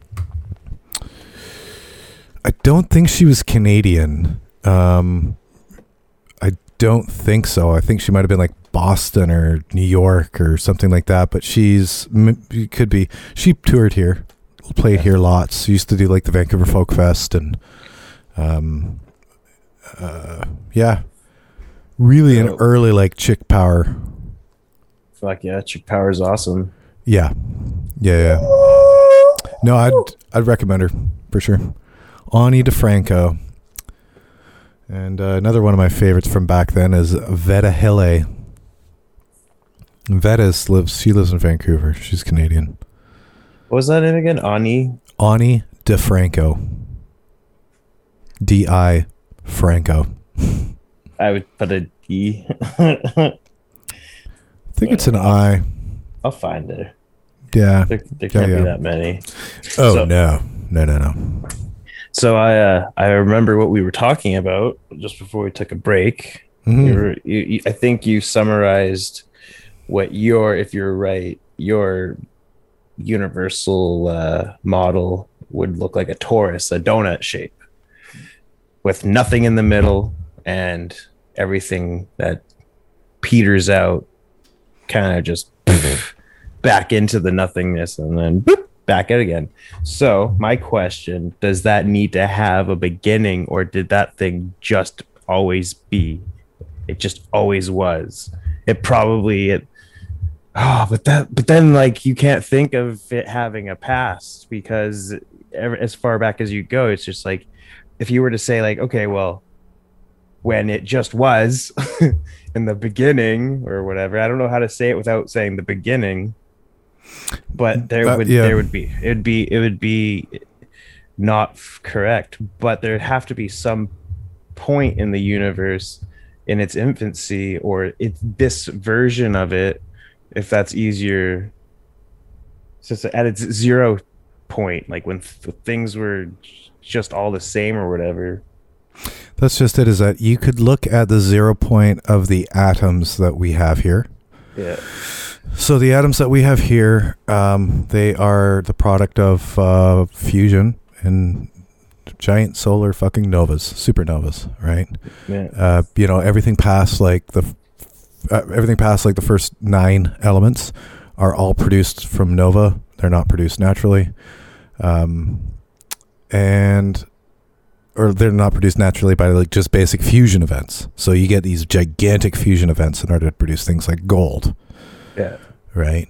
So the Earth is the product of multiple multiple series of of fusion events. Probably that's the kind of thing where like the thirteen point eight two, Earth is four point three billion years old. That, to be fair, is the time that the Earth most recently cooled. Yeah. Right. Who knows how long it was hot for?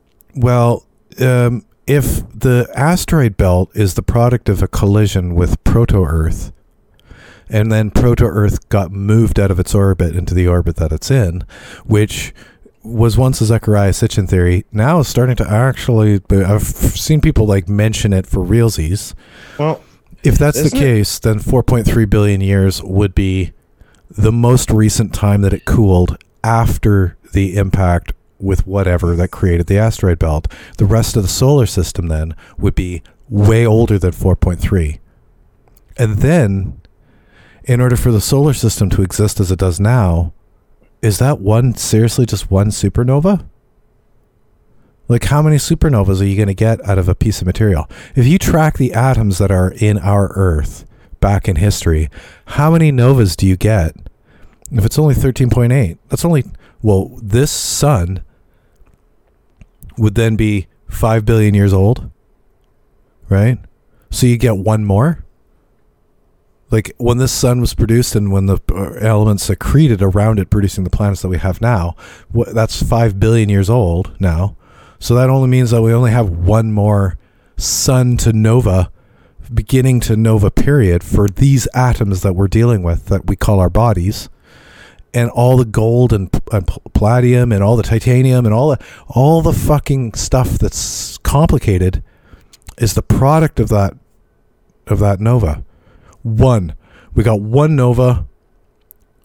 We we we had material accrete, precipitate. It all congealed together. We get one nova. It spits the material back out. It cloud dusts. It all accretes back together. And then here we are. That's all we get if the universe is only 13.8 billion years. That seems like a really fucking dumb story. Like I think that the the materials that we have I have never done the math because I'm too dumb, but I'd guess the materials that we are working with right now have had several nova. They are the result of multiple novas. I'd guess. So the idea that a star dies and doesn't restart itself is that I wait, I never I don't remember. They always say a star goes red giant or depending on what the star was before it gets into its death cycle or whatever you call it. Um they oh yeah, they they just usually end up turning into a black hole eventually after the red giant or whatever fizzles out and collapses on itself or something like that. No? I don't think so. No, uh, I don't think so. I mean, essentially, you end up having it burn out. 'Cause There's probably like three different classes of star, and we're only talking about the one that relates to our star, Yeah. the sun.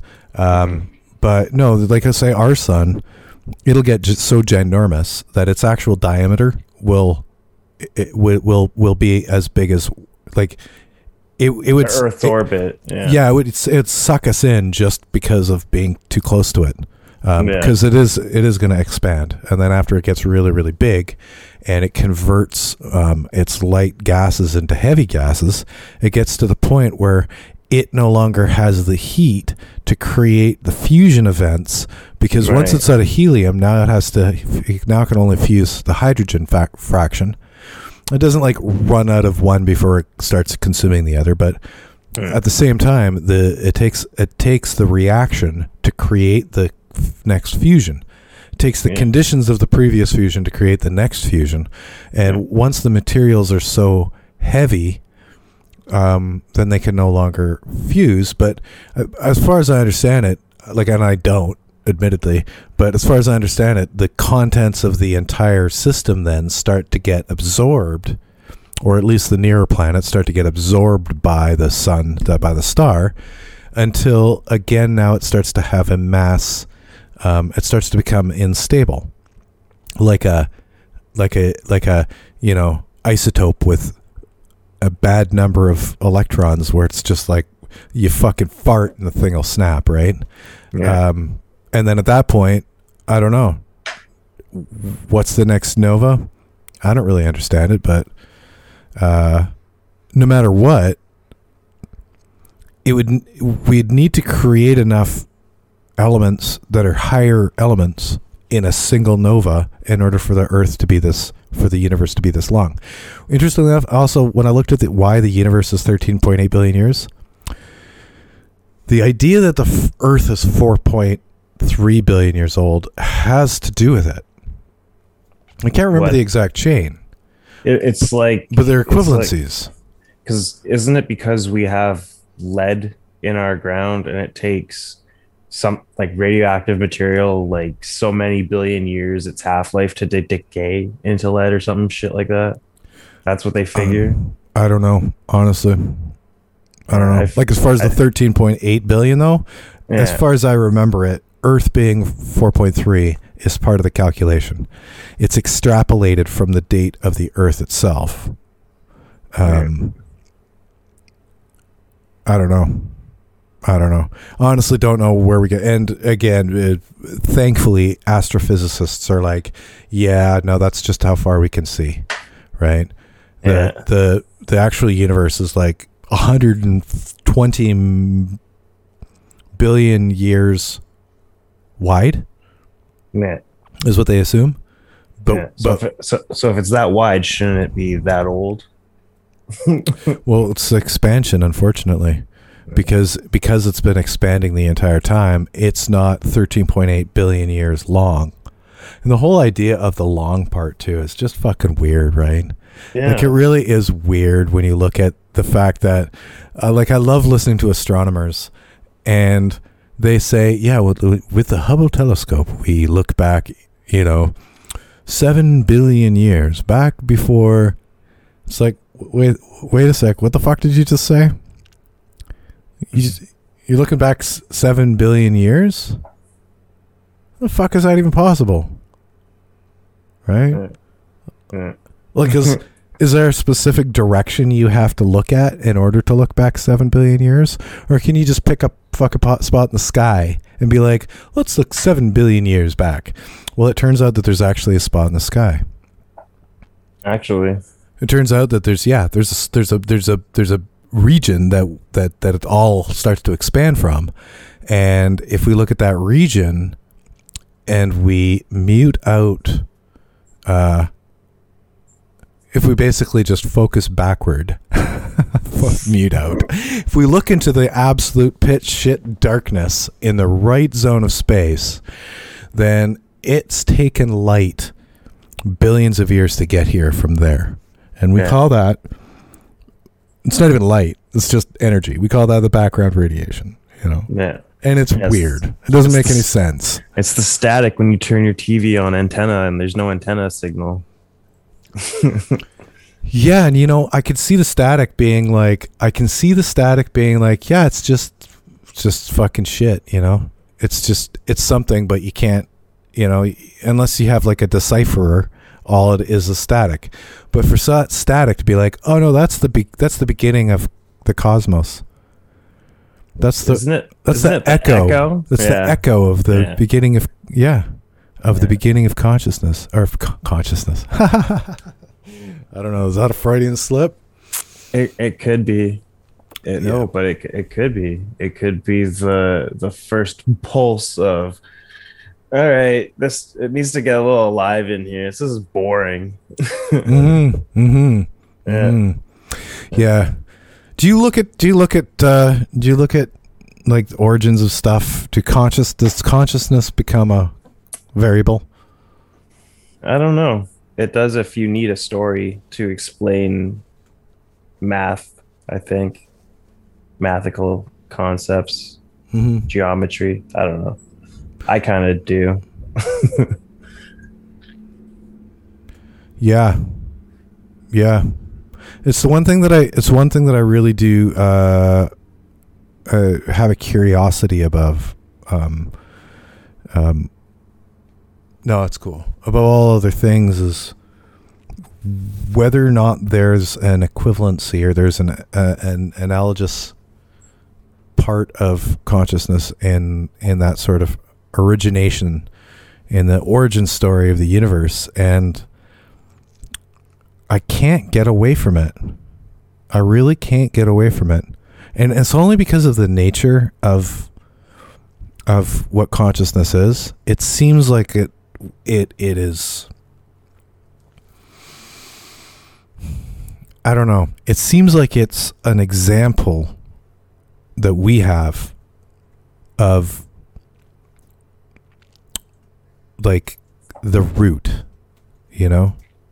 It's almost like the we are a we're a we're a we're obviously a macrocosm um but it- seems like it is uh in there somewhere. Like fucking how could it not be?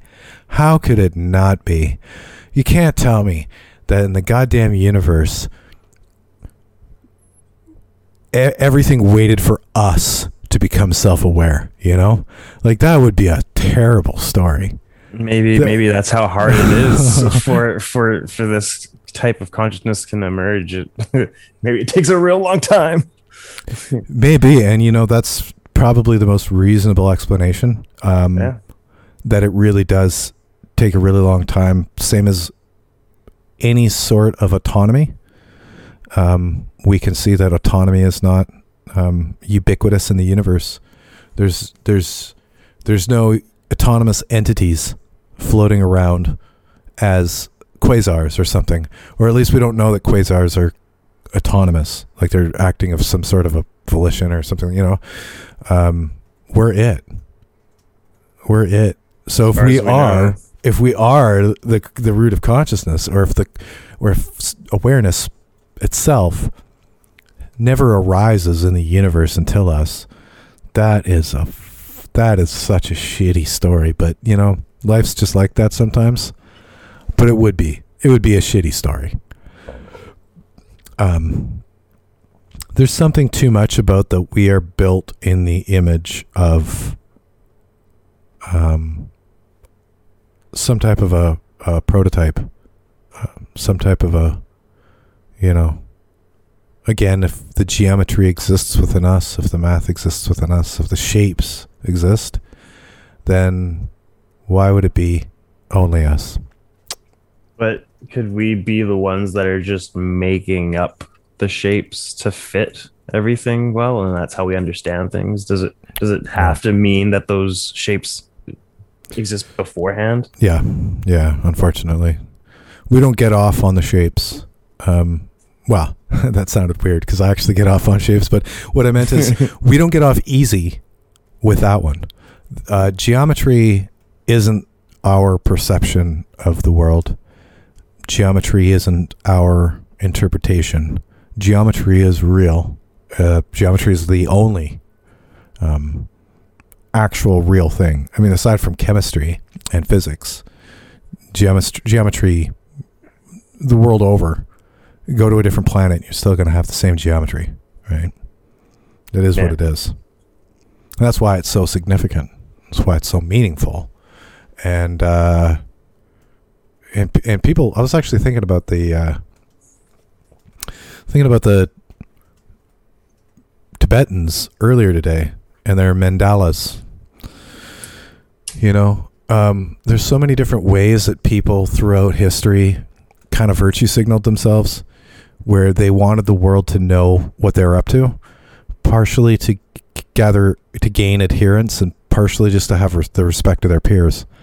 One of the things that they did would then be is they'd share imagery with each other that each other could understand and would symbolize this is where we're at type of thing. And geometry is by far and large the thing that unifies everybody. Right? Um, by far.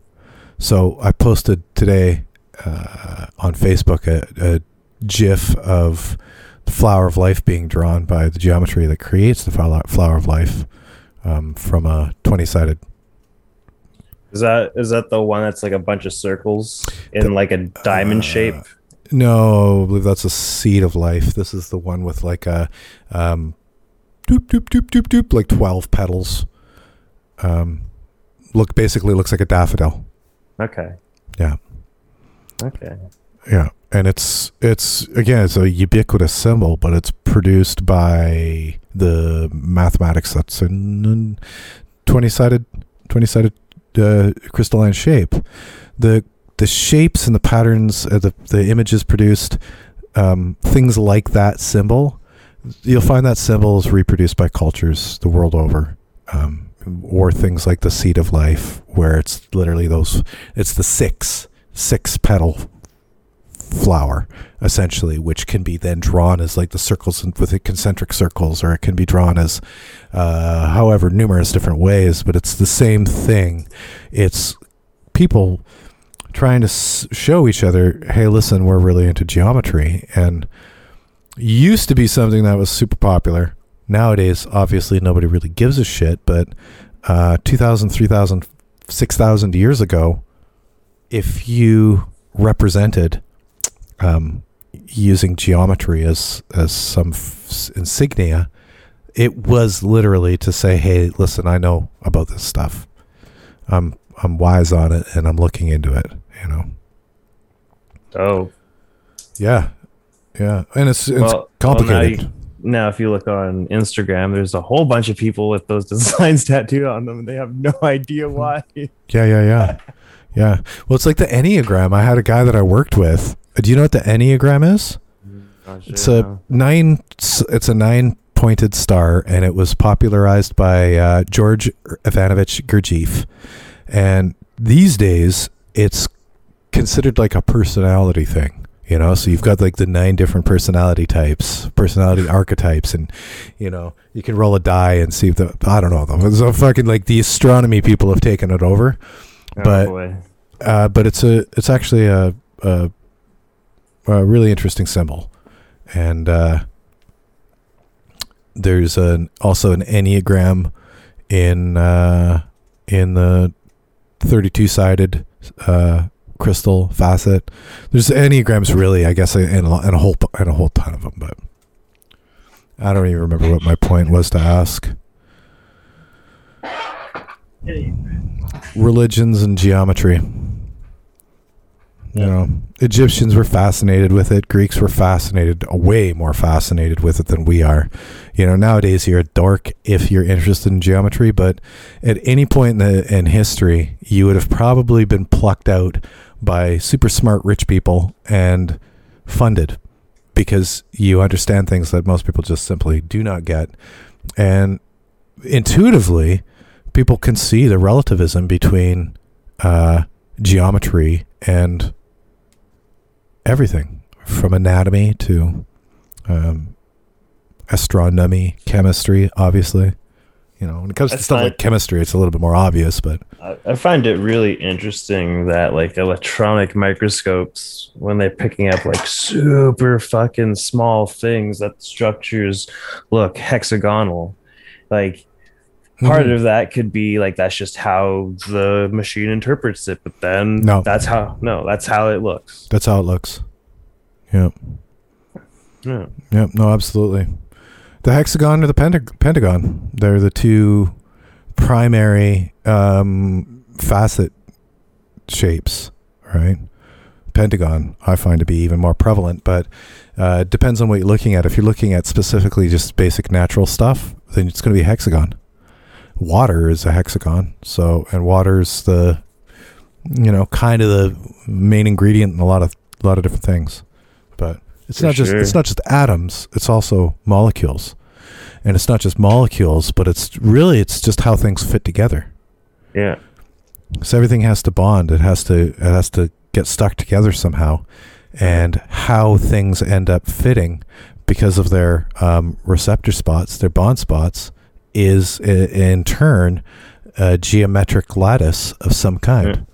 Right? there's actually a technology that i don't know how far it's gotten or if they've given up on it but there's been there was an idea i remember uh, for drug delivery instead of just injecting your bloodstream and it goes all over your whole body you put it in this little round well it looks like a little round robot but it's got a specific shape so that it sticks to this specific region into the specific whatever chemical chain that it has to and then once it's there or you think it's there you go okay let it go oh, yeah like little nanobots or something.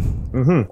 very basic they don't have to have hmm a computer or anything, they just have a, a specific shape, so they'll only fit in a specific place, and then Mhm. I guess there's like some kind of like, oh, once we're there, it released the the drug, Mm-hmm. Mm-hmm. some, Yeah. something like that. Yeah, yeah, yeah. And they're totally robotic, or are they bio biotech some kind? Who knows? I don't know if you, I don't know you. I don't know if you make it out of some kind of a ceramic or a or a mineral or Biotech seems so much easier. or Really metal. Just use Yeah. a little metal thing. could, yeah, yeah, and then just let let it hope it sorts itself into the spot. With biotech, though, you can cr- create uh, some type of a of um, you know, Algorithm. no, it's uh, like a way to infect, way to actually get into cells and and do things right. Ins- like uh, inside the cell rather than just because you can connect to a receptor um, but the receptor once it's connected that's it that's the game that's the Yeah. game with receptors something smells like it smells because it's connected to a receptor yeah. and that's it it doesn't do anything after that. There's no like needle that comes out of proboscis that goes into the thing and if there's a proboscis and there's entering the cell and then it requires some type of uh, agrobacterium or some shit like that right? A fungus to infect. Yeah. yeah. If it's just shaped that way then you could use damn near anything. Some Yeah. carbon something something. But that's crazy pants man. That's like nano nano sized shit. Yeah. Yeah. Well, first you have to have tools to uh, machine something that small. Anyway, yeah so like the best that I've seen them be able to do is cut real nice tiny thin lines in uh in film, like for processors or whatever. I don't know anything else that they that they figured out how they can produce on such micro scales. hmm yeah they- yeah. blast blasting away and blasting away atoms until they've got the shape they want yeah. Well, Uh, oh, or 3d well, printing it or something if you can print atoms. I don't know. Mm. working on that on that level is uh is really phenomenal because we don't usually work we usually find materials that uh, their atomic relationships are none of our fucking beeswax and we don't even have to care about them. We just know that that material acts like this melts at this temperature g- sticks to this stuff as far as like the arrangement of atoms that is not something that we deal with normally with we materials. i guess yeah because they we do but there's got to be limits to it right? Isn't isn't that what they're gonna because I, I part of the future that i see the the the the future that has uh cybernetics and whatever uh i think one of the things is how do you transfer consciousness completely from one body to another? You're gonna have to find a way of finding it as a as a just pure energy. It would have to be some kind of thing because like it would have to inhabit something that gets excited by that energy. But can that be a thing? Can you can you distill everything that was material to just a wave. Yeah or like practically right? Like some mathematician could be like yeah i can figure out the math for that. That doesn't matter. Uh, we're talking about we're talking about reality and, and practicality and yeah can you how, do that? how yeah how are you going to do that with like a machine? Because you're going to need a material gateway Oh, from yeah. from from from physical to before we can do that we we can make we can make broccoli right? So we're at the stage right now where the our understanding of vitamins may or may not be accurate. Right. Understanding our understanding of biochemistry 100% not accurate. 100% our Yeah. understanding of our ability to detect the different chemicals that are present in a broccoli like all of them and very accurately and whether or not they're left-handed or right-handed or iso or metric or whatever not at all very good. Because we'd have to we have to we have to almost know something's there before we can look for it. Before you can create a test or an assay to detect something in a in a in a gas chromatography machine you have to know what the spectrum of that particular thing is in a gas chromatography machine so that when you go put something else through, you can go, oh, look, it's silicon or it's. We have to know something before we can even detect it, right? Yeah. We really do. So if you were to take a piece of broccoli and you were to get the smartest people in the world who know about broccoli to reproduce broccoli, they would fuck that shit up. They would not make fucking broccoli. They would miss stuff. They don't even know some stuff is there. That's and that's the problem with health and nutrition and vitamins. In is if you try to pluck all the good things out of a broccoli and a cabbage and a steak and say put it into a pill, you're always going to be missing things because there's thousands of biochemicals that are present and at particular um, concentrations where they they might even be be adjuvants to other processes to other things or we don't understand there's a lot of stuff going on and when you got a pinhole perspective of it you know so we'd never be able to reproduce broccoli. Yeah. if we wanted to atomically let alone a fucking person right? Let alone can we retain the consciousness of a person? Well if you can make a piece if you could take a bunch of atom like air and sludge water and create a piece of broccoli that's literally like legitimately broccoli then we can start talking about whether or not we can you know. But until then we're f- we don't have a fucking chance. We're so stupid. We are so dumb that we don't even know if fucking saturated fat's bad for us. You know? All it takes is one company with a fucking few hundred million dollars and we we can be derailed for 10 years on some fake scientific bullshit simply because that company wants us to buy more shit like we don't know if fucking sugar's good for us or bad for us. We don't know if eggs or milk or this is all lobbyists now and studies that are paid for by fucking people who want to sell you shit or studies that demonize something that's paid for by for their by their competitors or we don't know. Let alone, you know, how do you replicate consciousness? Will it ever be possible? I don't know. I don't think so. You know what I think's possible?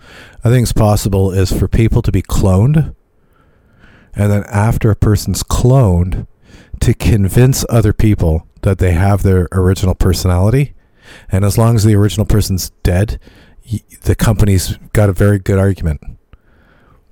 That's That- it. That- you clone like- people and kill the original, and now you can make the argument that they're the same person. Ugh. You can manipulate the the clone to think that they're the original person, and you can kill the person. And then what what if the clone has a bunch of the the memories of the original person? Yeah, that'll take like Cyberlink and stuff because you can clone somebody today and they're never going to have a memory, right? they're not going to have the memories of the original person. And they're gonna start off as a baby too. Like you, you don't just clone Exactly, of any course. age you want. Yep. That, that- that's the stupidest thing that comes out of those fucking movies and Yep. stories. Like, yeah, yeah, we cloned them. Yeah, but like, Yeah. did you start? Where'd you start from? Mhm. They're a full adult. Yeah, of course, and and at the same age as the protagonist. Yeah, Coincidentally, you don't Yeah, you don't meet the clone when they're twelve. You meet them when they're looking like the protagonist looked when they got cloned originally. So hold on. So hold on a minute. Did did you clone these kids at birth? What? What? Yeah, I can't. I can't watch movies. I'm just trying to pick them apart the entire way through. Yeah. Clone a person and an adult walks out of the machine. Good Mhm. fucking job. That's a miracle. Yeah. That's I mean that's just a, like a that's more like a molecular reassembly machine. Like at Well, that hold on. point that's a uh uh you know like if you want to make a hamburger or you want to make a person. Did you Did you ever see uh, The Fly? Oh yeah. Fucking love that movie. Mhm. Uh, so like would Jeff Goldblum's character every time he jumped between pods be a clone of himself, or would he be his original self? Because I can't remember No what the science that they try to explain. It doesn't matter what the science is. Mhm. The- for argument's sake, for the for the the game that we're playing here, if he jumped, that meant that he his physical being was turned into a signal of some kind of energy that went from one pod to the next. So then we're gonna have to assume that like That's teleportation, though, or Ev- teleporters. Yeah, yeah. So everything is the same thing that did go through it, essentially. Except if you go in there with a fly, you're gonna mix. When I was like 14, I started. I got into. Uh, I got into teleporters, and and I just trying to figure that out. I was really trying to figure that out. Uh, the first thing was, how do you convert somebody into energy without killing them? yeah, That was really the thing. yeah. And then, and then the second question was like, do you have to, or can you just kill them? I don't like you anymore. I don't know where I sent you, but you're gone. No, no, no. It's that when the next person arises, they are essentially a copy of themselves. Right? They really are. They'd be a copy of themselves. So, and then and then the original person would be annihilated.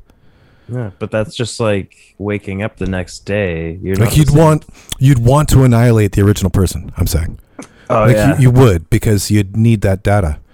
You'd have to essentially uh, like vaporize them, get a data read from the because you need to Atoms. you need to be able to p- put them back together, and you need to be able to put them back together by some type of an assembly system, right? So we'll be 3D printing on an atom level, atomic level, before we ever get anything like teleportation, because it really does have to be rebuilt. Has to be rebuilt, and you have to know what it is you're doing. But I don't think the person on the other side is going to be the same person, right? If you kill the original person, nobody ever knows the difference. So it's like you know, prove that it's not the same person. you know, they're gonna have like major problems. Like if you were to teleport across space, you'd have to do like learn language, learn who you are, learn how to walk, learn how to, you know, you're not going to come out and be like, fuck, that was a pleasant trip. No, you're you're to you're literally going to be like a big pile of shit mess. You're you're not going to know anything. You're going to be starting from scratch, right? You're basically a 3D printed adult, oh. but you're not going to know anything. Cuz how could you?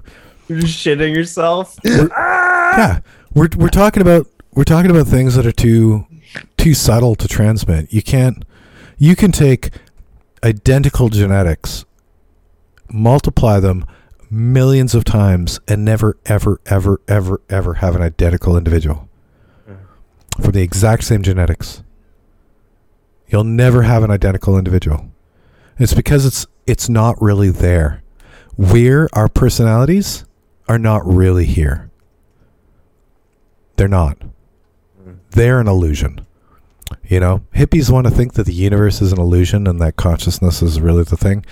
I hate to tell you, consciousness is an illusion. The people who we call ourselves us are an illusion in our consciousness. Our whole awareness is just a, again, it's a figment of our imagination. We don't really exist because you can't hammer us down, and we are not the sum of our parts. If you were to put us together in a machine, it'd be a different person. yeah. You know, you'd still like cilantro or dislike cilantro because that's a genetic predisposition. That's you know that's an allele. So there's some things that you there's some commonalities that you that you'd share. I'd still have an enormous penis, even if I was a clone. You know. but would I still be as fucking arrogant? That's the real question. Oh, so we, we might wanna we might wanna send you to the machine. Yeah. No, but really, right? Um, yeah. It's it's a mistake to think that we'd be the same person. Yeah. You can hit somebody over the head and they become a different person. Yeah. It doesn't take much. A, or they learn a foreign language. Yeah. That'd be nice. oh my god. When the Cyberlink comes, we'll see. Elon Musk talks big shit about that, but again, I don't think I don't see how it's going to be uh, we don't understand. We don't have an association yet between the brain and say information, right? We can't uh, if if we did, we'd be able to create like like uh, old style record player versions of it in our brain, where we'd be able to etch things into the brain like an analog record and then be able to play them back. We don't have anything like that. So if you teach somebody calculus, there's no direct physical reproducible brain synapses that you can then just feed into somebody else right? If we if we had that that would make it doable. But all you can do is uh, all you can do is connect to the to the regions of the brain that we're that we're aware of um, try to interpret like you can learn over time especially with machine learning you could interpret that this uh, wavelength is associated with this activity um, you know so the simplest way is to like hook somebody up to it and then show them imagery red blue green you know. These are all creating these these uh, imprints these wavelengths these signatures and then car and dog and fear and sex and you know just whatever. Uh, get really personal too. Bring in somebody if you have a subject show them pictures of their mom pictures of their spouse pictures of their children their dogs um, whatever. Just to be able to get the really interpersonal stuff because there's a whole bunch of that shit. Um, and then I guess really hope that the, the reverse application applies where you can impose the stimuli and get the same response rather than imposing stimuli and getting a different response, which is also super popular or possible. Yeah. You find out what the response is when somebody thinks about meatloaf, and then when you give them the meatloaf response, you'd be fucking lucky if they think of meatloaf right? They might have some meatloaf related experience if you feed them the information. But to feed them the information and them to be like, hmm, I'm thinking about meatloaf, that would be a fucking miracle. And it's just not likely. It's more likely that returning the signal to the brain is going to create a different reaction. Unless it's like some real primitive ass shit like real primitive ass shit where it doesn't matter if the signal comes from you or if it comes from the machine. There's going to be stuff like that. You know, serious survival type stuff where um similar to the brain, the brain doesn't know if it's dreaming. Could be dream, could be a real life. You as a conscious individual, you can Well, tell. wait, wait, it it should know that it's asleep because it turns your your access to your limbs off so you don't act out your dreams. So it it should by the, by my reasoning understand that you're hmm It's just its record of the events isn't tainted by the fact that it's a dream. So Okay. recall of a dream and recall of real life comes from the same memory centers. There's not there's no like I remember this but it was fake. When the brain recalls, it's just recalling, right? Hmm. The brain as a whole um yeah i mean obviously it's you, you, like you are part of your brain and when you're dreaming you know you're dreaming yeah. but as far as as far as recall goes, that's why it's the reason why dreams are as tangible as as they are, and it's because our brain experiences them as if they were a real real scenario, uh, and then re- remembers them as if they're a real scenario. Right. Sometimes people can have dreams of things, and it literally starts to fog their memory, where they'll associate the, what has occurred in a dream with real life because again, to the brain, it's just all, it's just all, It's all fucking life. stimuli. Yeah, it, Yeah. it really is, and it's all stuff that it's experienced. You know, whether outside or inside, it doesn't know. I mean, it does, uh, obviously, but yeah. not in the recall. So, it's like the end. the The recording's the same recording, no matter what. The scribe still picks it up and still writes it down. Yeah. Uh, just checking here my notes. No. rocks to RNA to prokaryotes. These are almost just thoughts, right? How do we how do we look at consciousness? How do we frame it? Answers aren't answers aren't important when it comes to something like consciousness. We're not going to find an answer. We got to find the question. We have to refine our questions so that we're looking at um, we're looking at a better picture, right? As far as an answer goes, fucking, you know, what's that? So like not like a standard question like why, like what's the reason? Because we got to start from the point or the view of there is no reason. It just is. So where do you go from it just is? Well, reason reasons um, like a complicated thing, right? I'd start with like how, how like what is it in its simplest in its simplest uh, sense and in its more complex sense and what does it do for us? Um, uh, meaning and valuable or meaning and value and reason those are those are real rabbit holes and uh, probably best asked last. Just because then if you can discover how something develops. Like it's like much like ideas. If you look at an idea, like whether it's um, the soul or God or spirit or extraterrestrials or anything like this, you literally have uh, an origin. There's an origin to each of these ideas. Ideas, much like technology, were spawned at a certain time and then passed around. Very few technologies arose independently all over the planet. It is a result of somebody developing something and then other people seeing it and getting exposed to it and learning it, right? And same with ideas. So you can really find the root of the idea. Um,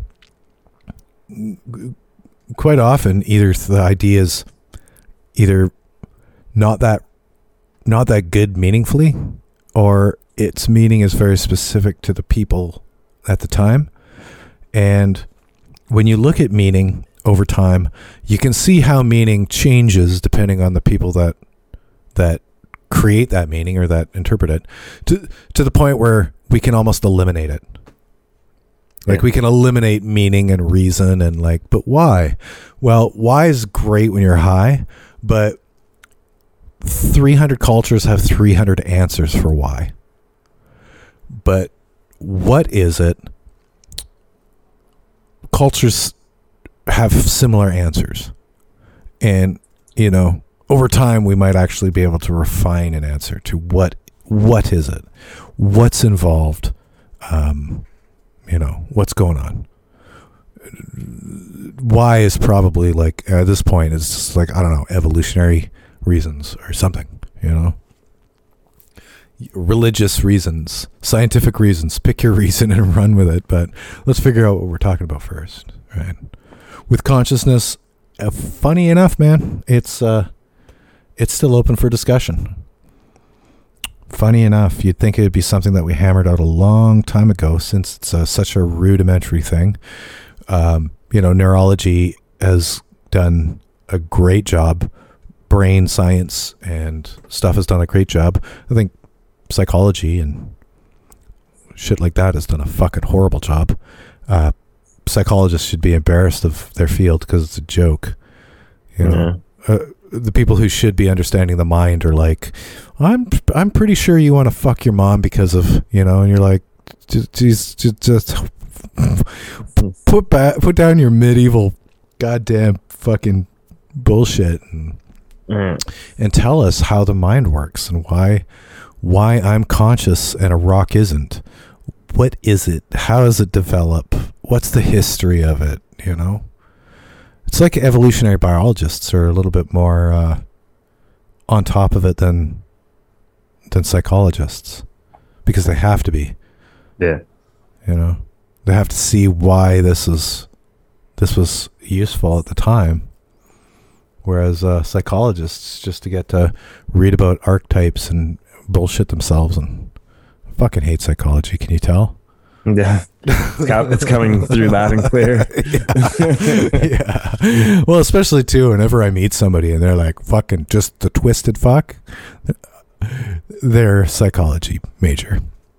I want to become a psychologist. I'm like, yeah, I know. You should, you're really trying to understand what's going on in there, and I can appreciate it. I would want to too. Yeah. Yeah. I hopefully, you don't help the other people, but Yeah, I feel like it's more about understanding how to manipulate the brain. Because, you know, it's all an illusion, and illusions can get pretty scary for some people. Mhm. so part of part of psychology is definitely being able to manipulate the the patient or the whatever into uh getting rid of those uh um illusions. Yeah, it's really um, that's one of the criticisms I have of medicine in general is that medicine in general likes to look at symptoms and then address symptoms, and I can appreciate it. Like you gotta, you're in pain or you, you know, you have a problem, and that problem itself is is the thing that we need to look at, and then boom, solve the problem.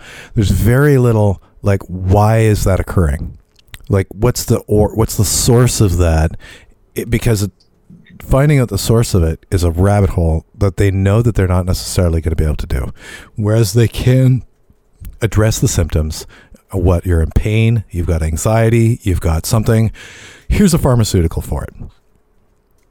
Boom, once the symptoms addressed, then the person is no longer suffering. That seems like a win. But whatever's actually causing that person to suffer in the beginning is not necessarily going to be addressed by addressing the symptom, right? So why are you in pain? What's causing the pain? What's um, and then in psychology, the same sort of thing happens where you you've got a doctor who doesn't understand the problem because the problem is too complicated and like they're deficient in data as it stands anyway where you know that that person's going to feel as if they were helped if you can simply solve the symptomatic suffering, right? So they're depressed because of who knows? It could be fucking history, it could be trauma, it could be um, self esteem, it could be. But you know that at the end of the day, you're probably not going to find the reason why they're depressed. But if you give them particular methods of therapy, then those particular methods of therapy have shown to to be successful, to have some efficiency when a person is showing these signs of depression, you know, and like whatever be damned as far as the source. Uh, once once the symptoms are are gone, then you've you've at least reached some kind of equilibrium. You might just be pushing against the source using a chemical or something like that to you know antidepressant, antidepressive chemical or something, Yeah. rather rather than finding the source and fixing it, if fixable, right? Because it's not always fixable, but yeah. in some instances it might be. But Yep. nope, throw drugs at it and fucking call it good. Yeah, it's just bridging a fucking bridging a gap. Yeah, yeah, yeah, yeah, and yeah. Ultimately, um, brain chemistry and consciousness are so frigging intertwined. Um, 90, 99.99% of our consciousness is just simply brain chemistry, if not 100%, right? That's the thing is figuring out that, uh, that 0.01%, like I was talking about in episode two, uh, the main difference between humans and rocks that I can tell is volition, the ability to make a decision for yourself or for somebody else, but for yourself. Um, and interestingly, when you look closer, 99.99% of all decisions we make for ourselves are actually autonomic. Yeah. So they're not decisions that we're making because of some type of uh, actual, like, spiritual center deciding things for itself. We're making decisions based off of reactivities and conditionings and, and uh, learning that we've had over the years, you know.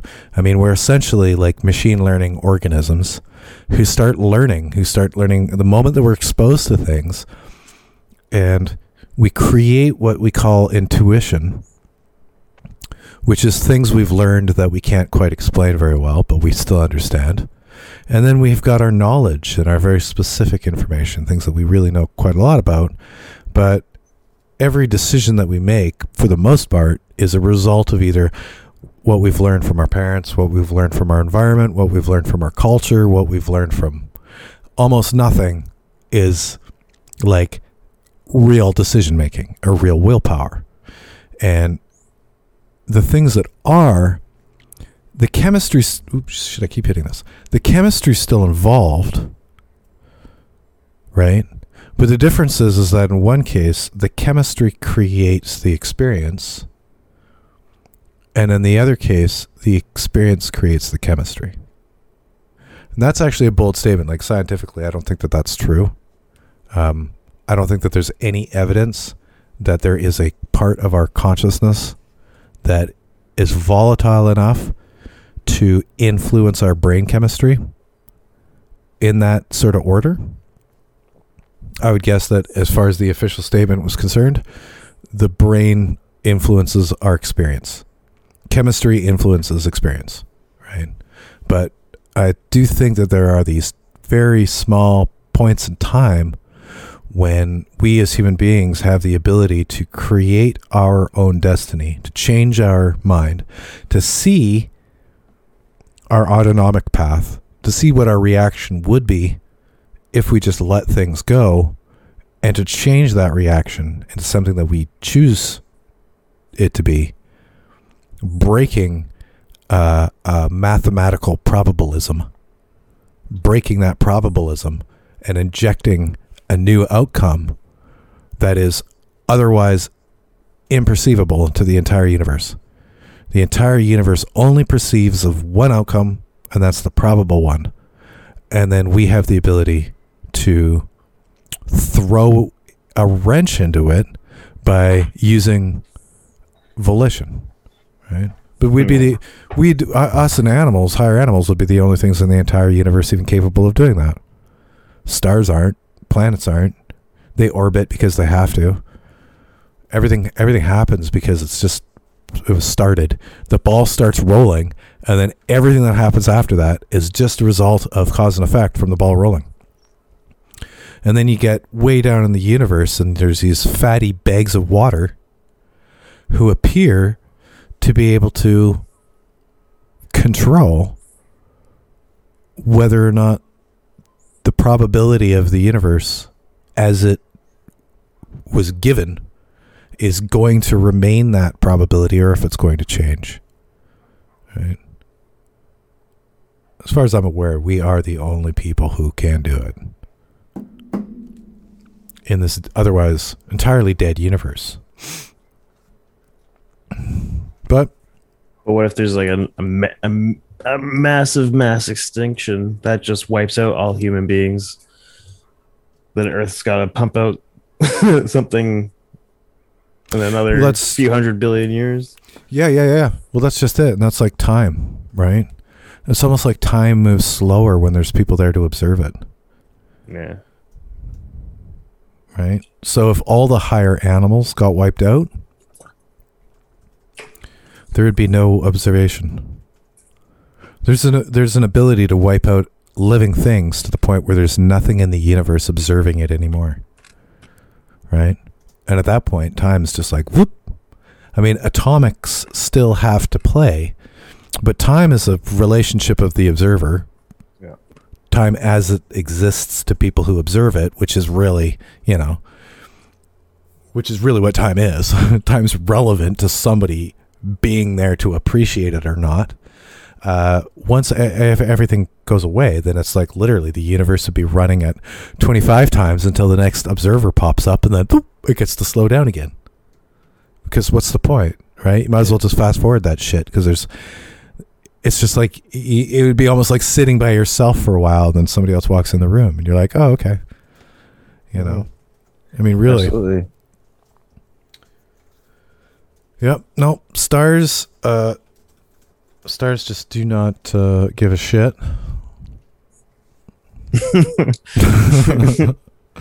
Stop praying to Helios. Yeah. S- Yeah.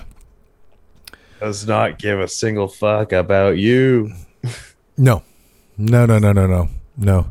I mean, anything worth praying to wouldn't give a single fuck about you. It's the like, only why- thing. That, the only thing is the uh, is the donut. Is the the fact that we're a torus, we're an Ouroboros, and you know, prayers are useful. prayers helpful. Yeah. I, th- I think I think it's helpful. Like I think uh, um, baking soda is good for cleaning, and and vinegar is good for cleaning. Yeah. It's, you know, it's not the best thing necessarily, but I think it's good for it. You know, Yeah. what were we talking about?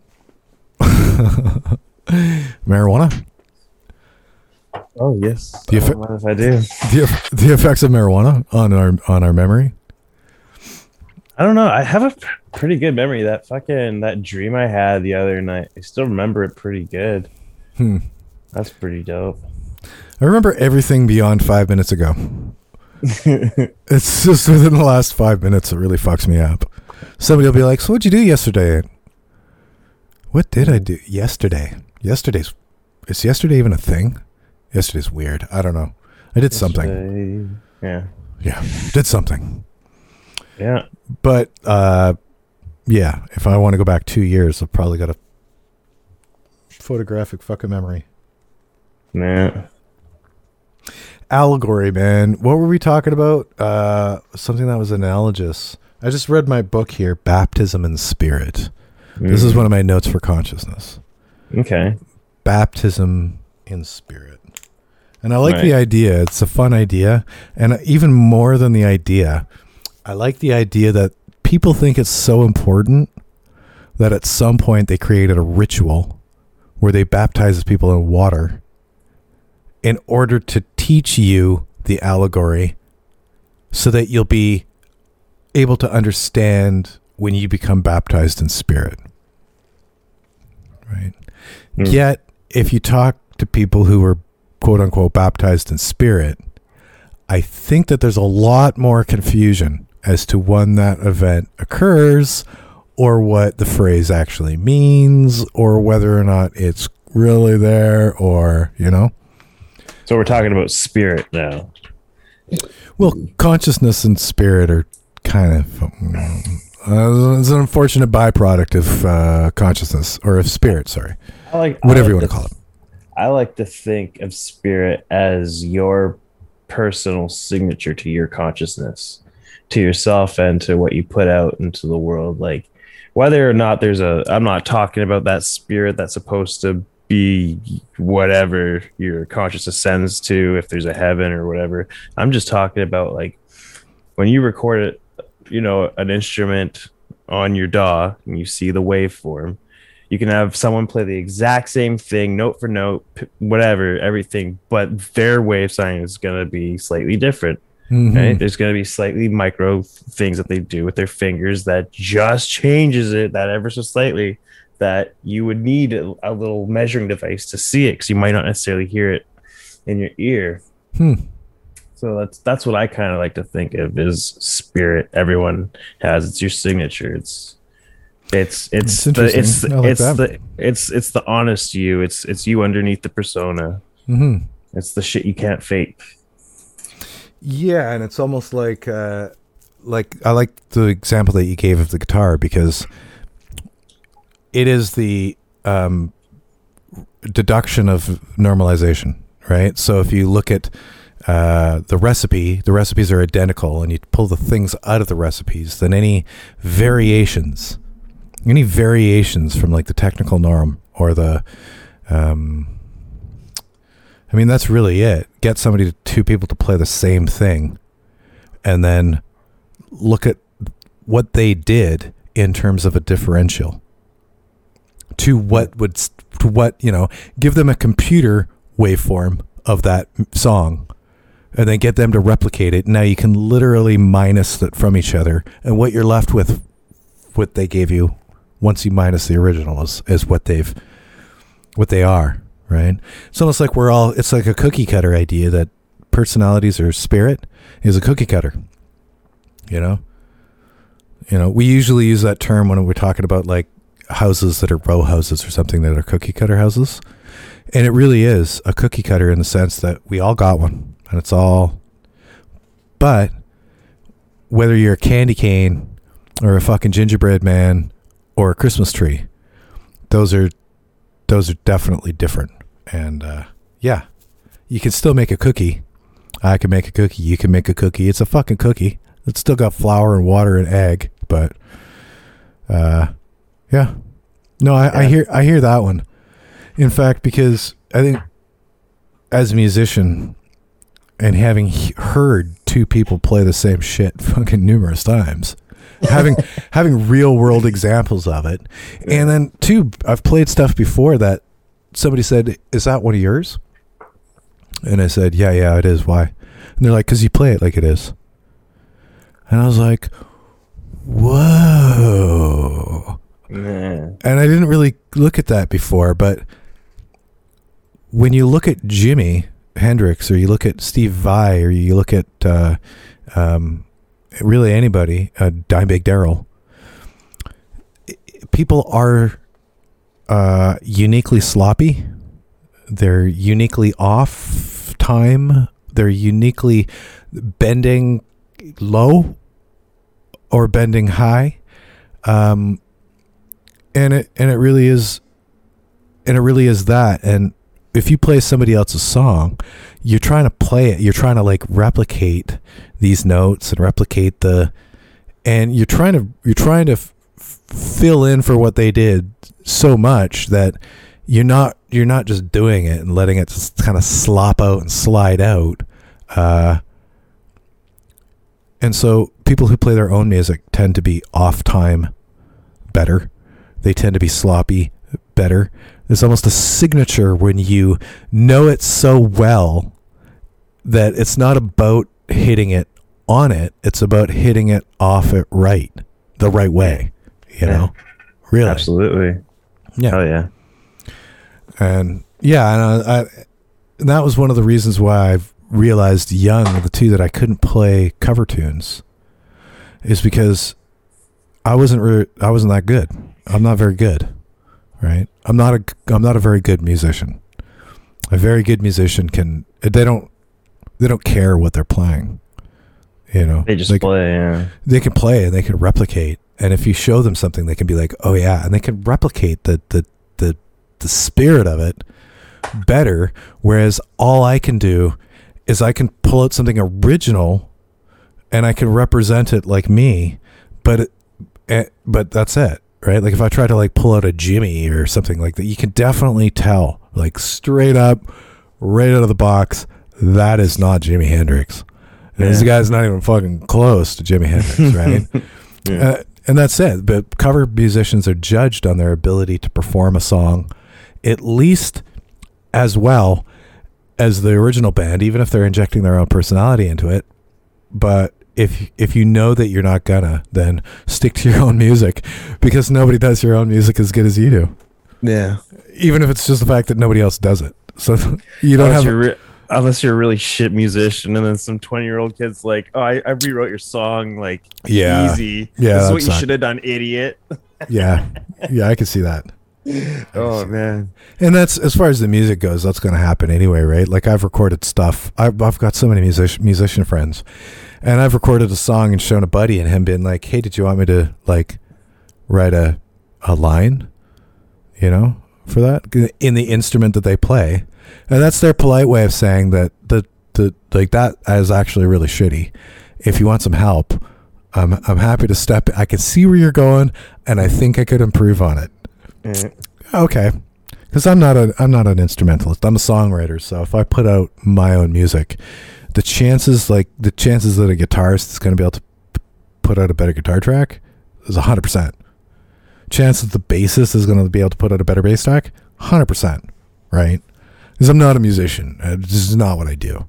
Uh, I was a songwriter and I was song creator and once I record the shit, it's like the simplest shit required to transmit the data. You know, I'm the lowest common denominator musician is what I am. You know, I put out like the the formula alone. There's no, no, there's no, there's no fancy permutations of that formula. It is like the A over B, and uh, yeah. But what do you do, right? It's Yeah. what songwriting. It's what songwriters do for the most part. I think if you're really, really good at an instrument, you probably have a more difficult time writing a song because a song is less about the influence of a particular instrument on the song, and it's more about uh, the whole being. It'd be like an, uh, somebody who is a heart surgeon specifically trying to create a whole body. You know, they'd so be so focused on the heart.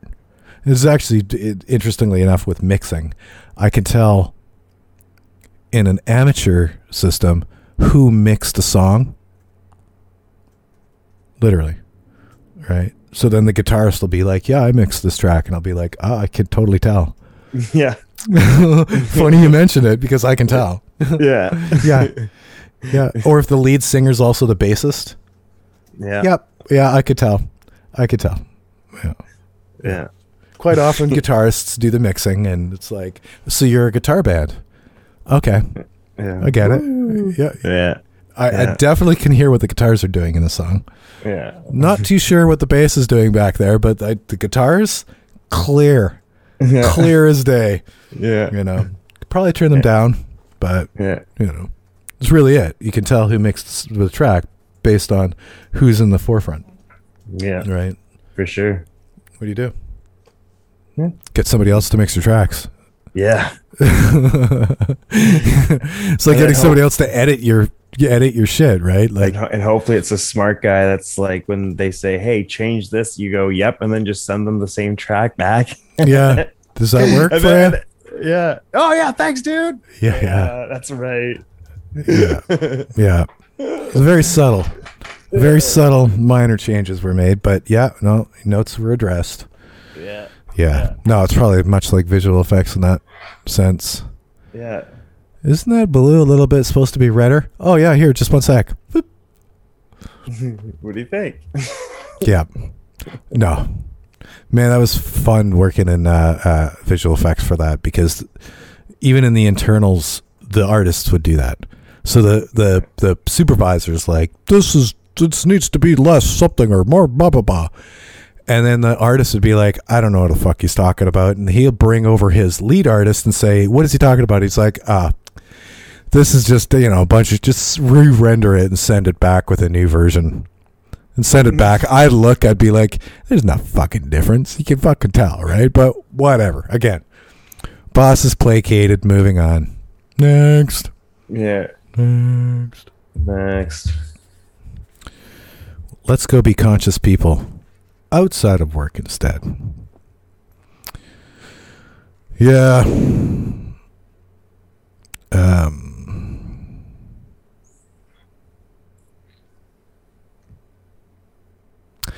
There's so much to do with consciousness, man, that um I just I feel like it's going to be an infinite amount of circling around for all of humanity in order to try to figure out what it is we're working with. Um, you know, terms, realms. There's so much on the fucking discussion at this point, you know. Um, No, it's way it's way a ways from our time. yeah, yeah, yeah, yeah. No, no. I mean, because I mean, at this point, it's like, well, what about the multi multi dimensionality? Well, like, what about it? Like, maybe nothing, maybe something, maybe fucking, you know. what can you do with it? it doesn't really help anything. Yeah. No, but as long as you don't know anything, then anything's possible, and that's one of the problems. Um, that's why I like to go from the ground up. How is how are we conscious from the fetus level? Okay, well, I can see the development in the fetus. I can see then we're popped out, and then as we pop out, as we're popped out, there's this path of of becoming more aware of the body and becoming aware of the parents and becoming, you know, it might be simple on one level, but this is again to kind of mix in spirituality.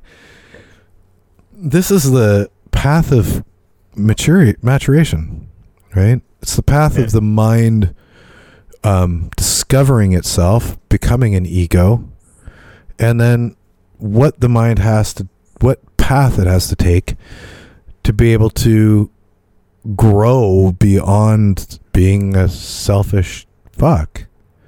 You know, Yeah. learn to be empathic towards other people and start looking outside of the self and start looking into community efforts and start to build stuff that'll last after its lifetime, you know? Um, there's intelligence and there's maturity, and they're two totally different things that are constantly, I think, confused together.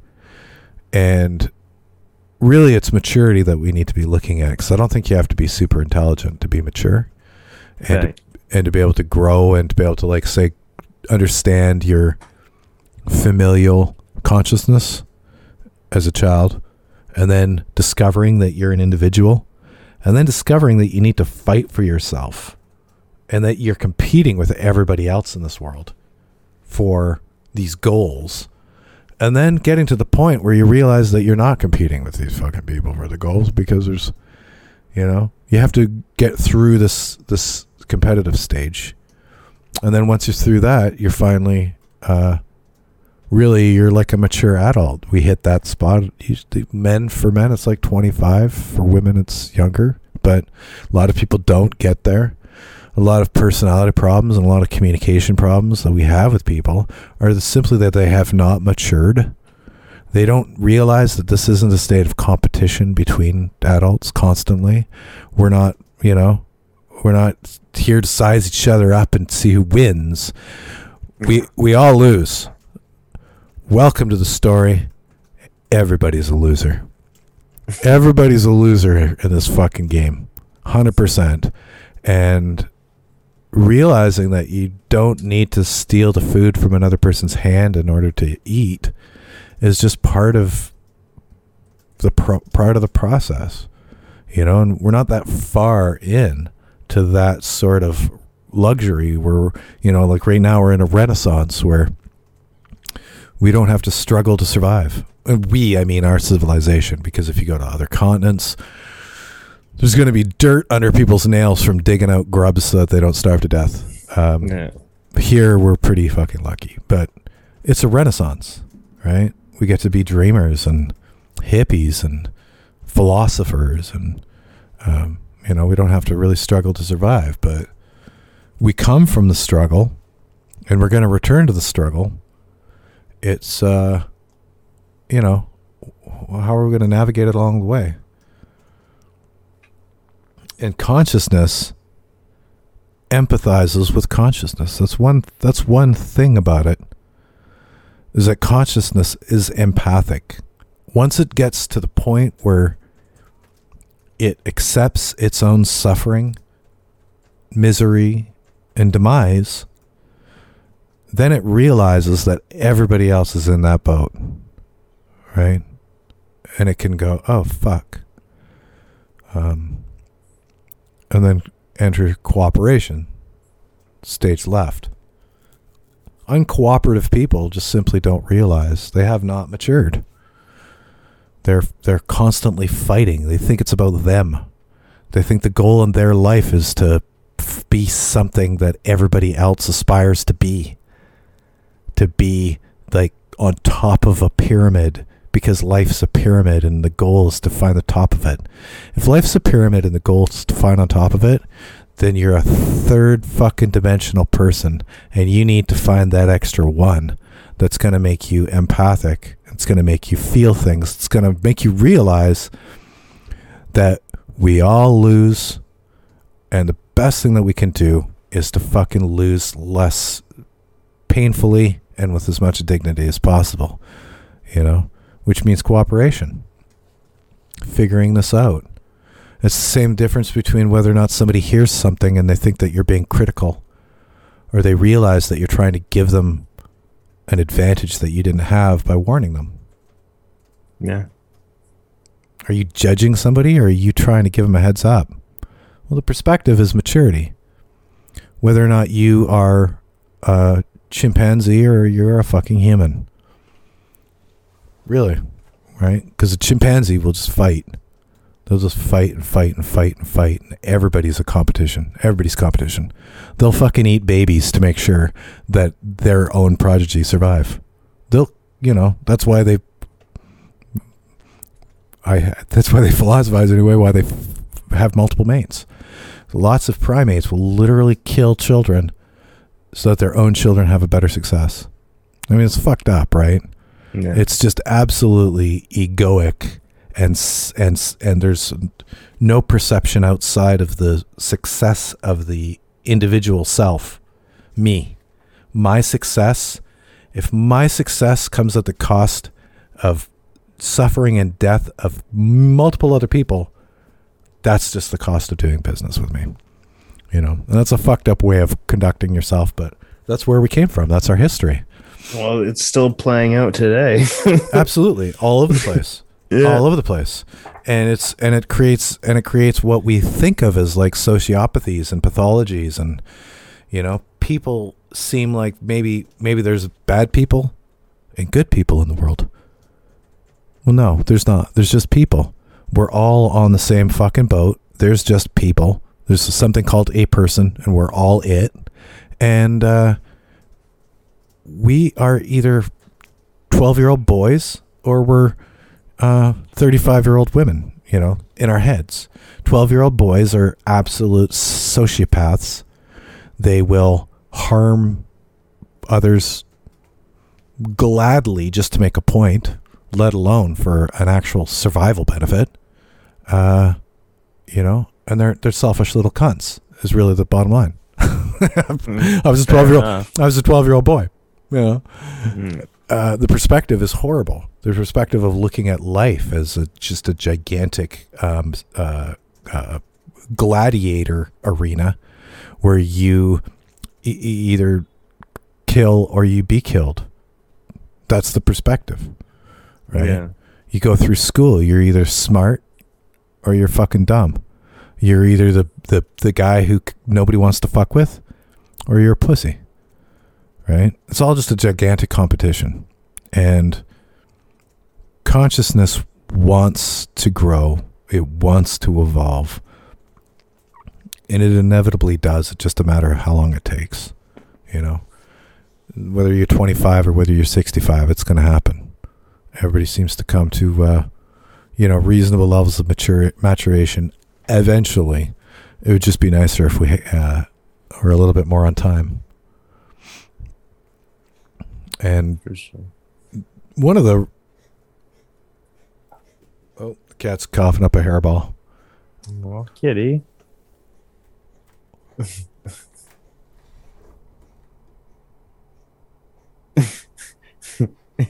Let's get the hairball on fucking camera, man. Oh, no. Jesus, that was loud. Probably sorry.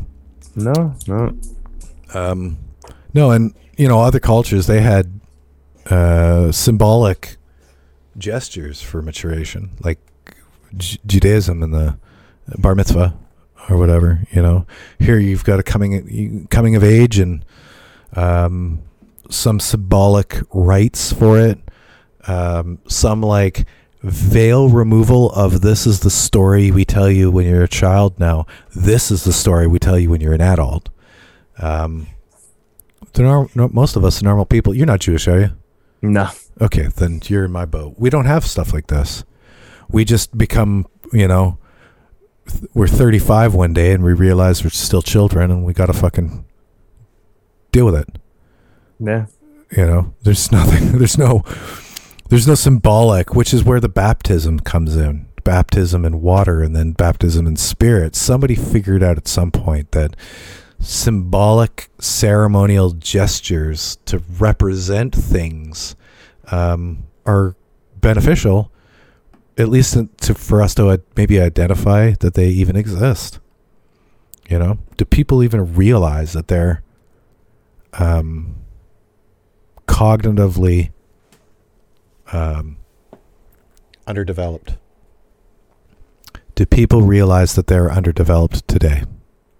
No, because No. they no because of the competition thing. That's that's what keeps the the masses from actually being able to evolve the consciousness into like the memes say into like the global mind or whatever. Because it's it's not supposed to represent one person. It's supposed to represent all of consciousness, right? Mm-hmm. and uh yeah the i have one friend who's like super fucking ignorant but the most generous loving person at the same time. It's so it's a mind fuck. Hmm. and but like the main thing i see in him that keeps him ignorant is because it's his like fight. It's his uh it's his competition. He has to stay you know mean and pre- and defensive and hyper vigilant because if he if he if he lets it slip then someone's gonna come and you know Absolutely. take it from him or he's not gonna or he's not gonna he's gonna be the one i don't think he thinks about it that metaphorically but he will be the one that takes it from himself from you know Mhm. becoming too soft Mm-hmm. Mm-hmm. and that's and that's the other thing too is like how you how you identify yourself is if you're, if you're a nice person you're too soft Mm-hmm. can't you can't be a soft person it's too dangerous out there because you're going to be taken advantage of. mm-hmm. It sounds like it sounds like he's very defensive and uh, Oh, yeah. probably f- from experience, yeah. trauma, past yeah. trauma that puts up walls and t- teaches us how to be uh, super defensive. And I can and I can fully relate because even uh, no matter how f- much I grow, I still suffer from cycles of uh, perceptual um, de-evolution. You know, uh, I mean, like I've fucking tripped balls on mountains for days. I've meditated for fucking days. I've like talked to golden fucking gods. Right? I've been some pretty trippy places. But no matter how high I ever got, or how you know, not metaphorically high, because I was, wasn't always on drugs, but no matter where I went or how I thought I evolved, I'm still subject to the same cycles of uh, perceptual degeneration, I guess. And it's not because it's not because um, it's unattainable. Maturity is not unattainable. It's because the actual point of being alive isn't to get to point B and then hang out there. really, it's it. It's to to go back from A to B to A to B to A to B to C to G to.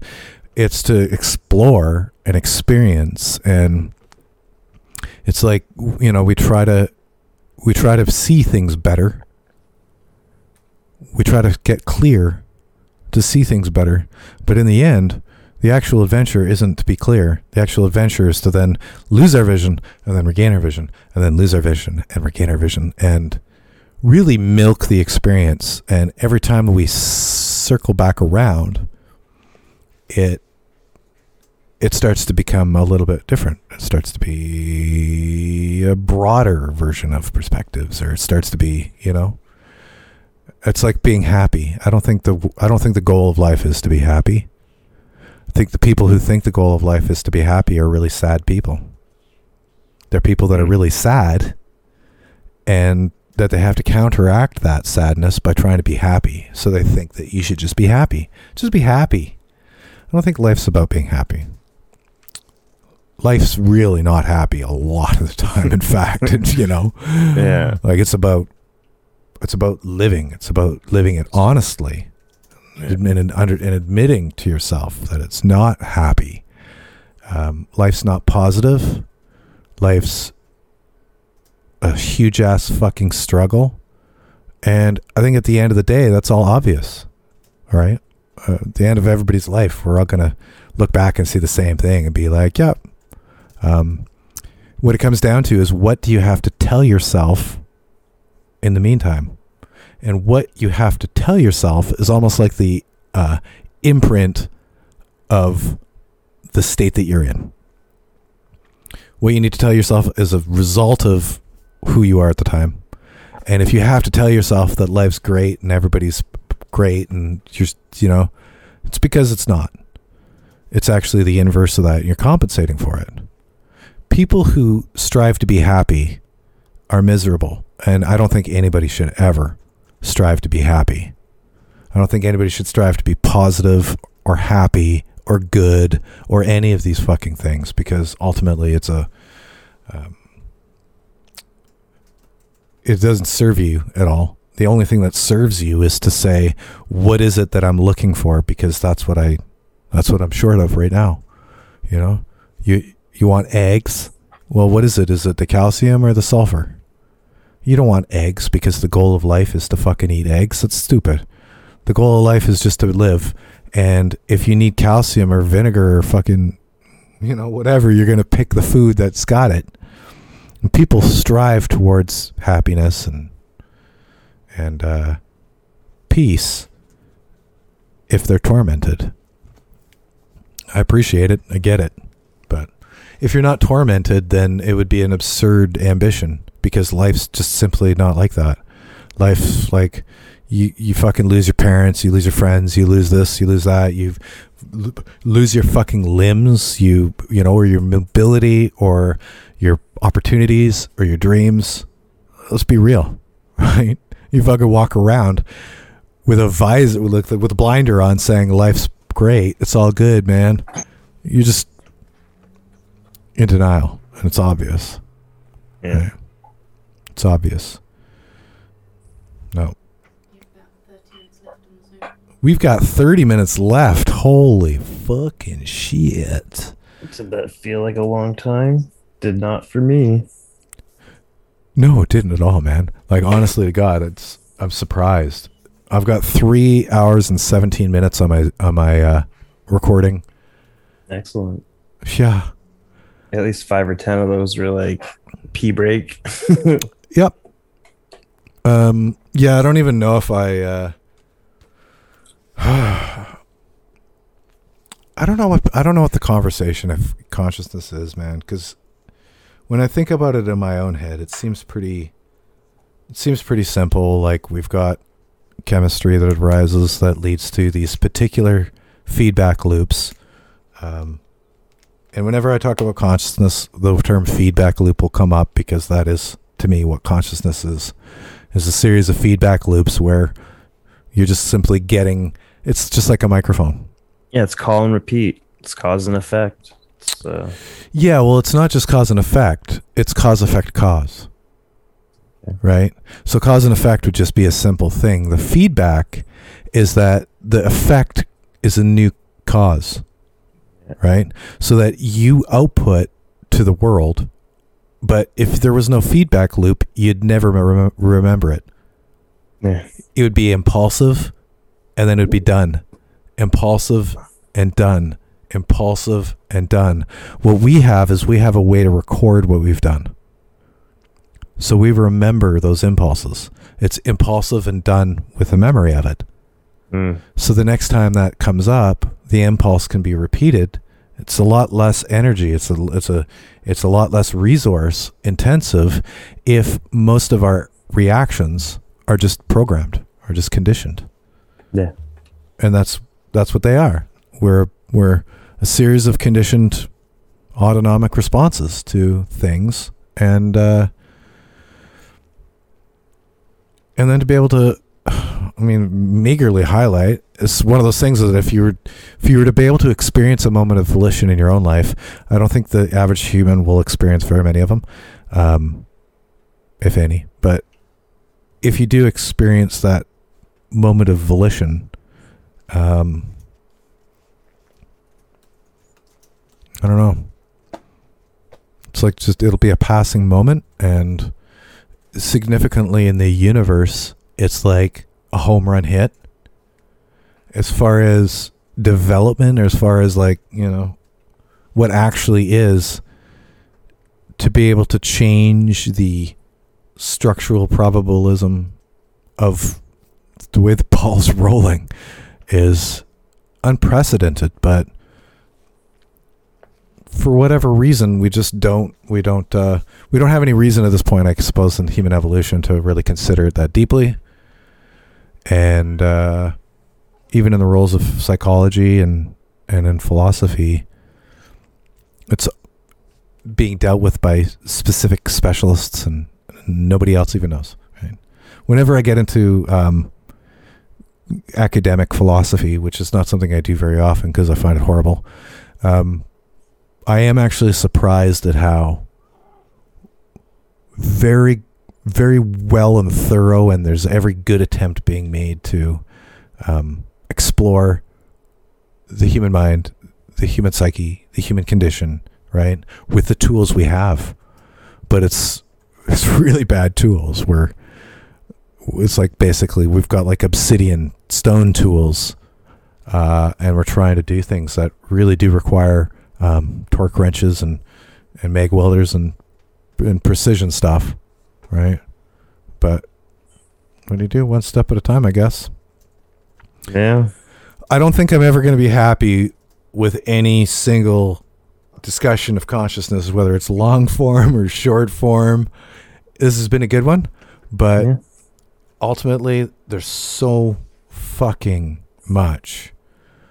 You know, um, my notes. I think I think we talked around my notes quite a bit. Yeah. Um, yeah. Yeah. Yeah. What are you what are you gonna do? What are you gonna find? I don't know, but the I think my mo is to catch people up at this point. I think, Yeah. and that's maybe like maybe a documentary or something because catching people up to where we're at as far as how we understand how consciousness works, and you know, I think that at that point, then people then can move forward and uh, and be able to at least hammer things out on the same level without without the constant time that's wasted in in nonsensical fucking pseudo religious pseudo scientific uh, you know hogwash really yeah, we we need to abolish religion. Ah. yeah right no but if everybody has to start from the same square and move forward then we all get to the same spot and drop it and the next people in line start from where we started and end up where we ended and there's no progress Yeah. at some point we need to we need to the, have it to the, the people who are at the end of their philosophical understanding where they've maximized everything that they can understand they need to pass those on to the next generation who can then take it from there and then expand it out because starting from this way back point and you know like where i've gotten in life other people could get to life no problem but this is where we get. This is where it ends.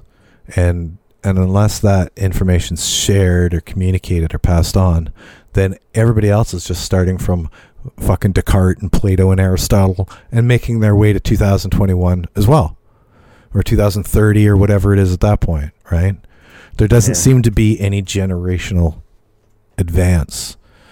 Um, and i think psychology and um, you know religion is a really good example. Religion might be the better example because look how fucking slowly it's progressed. In fact it's in stasis. Like nobody wants to touch it. The only new religions in the world have been absolute crumbly pants poo like Scient- Scientology that can fuck itself, or even Baha'i that's like, mm, yeah, no. You know, it's it's stunted. We have reached a point where we have maximized ourselves, and now we're just on to better things. Manga, robots, Yeah. cooler shit, right? Yeah. Hell yeah. It's- yeah. So I and if, want, I want, I want to fucking see a mech warrior before I die. That'd be cool. I would Yeah. like to see the first admitted genetically modified person. There's uh who's the fucking guy who just had to apologize? John Cena? To China? Yeah, he just had to apologize for China to China for uh, saying that Taiwan exists. Or was a country or something? I can't remember. Yeah. But yeah. Yeah, he said as a country they're they're something something something, Yeah. right? But you're not allowed to say Taiwan's a country to China because they're fucking complete idiots, right? Yeah. Yeah. yeah. Taiwan is a country. Hong Kong's a country. Palestine's a country. Y'all can fuck yourselves. Um, but uh, yeah, I was thinking about it. and it was actually they were talking about it on Joe Rogan, and I was like, "Fuck," you know. I wonder if John Cena is actually the world's first genetically modified person. Hey. I was looking back. I was looking back because you know China's not going to tell you. They're not going to tell anybody. They're going to start put, putting out people from China are literally going to start being genetically modified, and we're not going to know when they started, when who's got what. No idea, right? Because they're not going to tell us. So what if John Cena is in fact the first public person who's who's had his fighting skills enhanced? Who maybe he, he's got pain reduction or pain recognition reduction. Maybe he's got thicker bone density because you can modify thicker bone density. Yeah. Is John Cena the right guy? Am I saying the right thing? Is he the MMA guy? Yeah, he's a uh, he's a WWE guy. Okay, yeah, because this guy I'm thinking of is like an MMA super Yeah, fight. he's he's a, he's a res- wrestler. I don't Okay. think he actually fight fights. Oh, really? Oh, okay. Then that'd be a bad example. But that's Yeah. just it. Is that we're gonna eventually see people start arising that have uh, benefits that have been derived from genetic modification. I hope so. Well, guaranteed. If we can live until 2050, we will definitely see clone army. Definitely. Like there's clone armies being built, and I'm talking 5, 10, 15, 20 million people.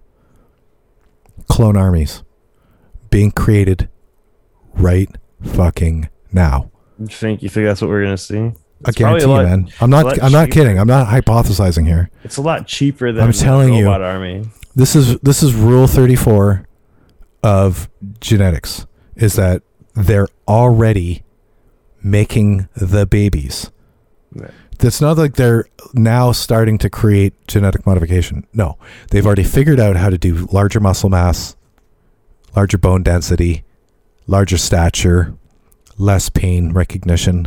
They've already figured it all out already, and the babies are being born now.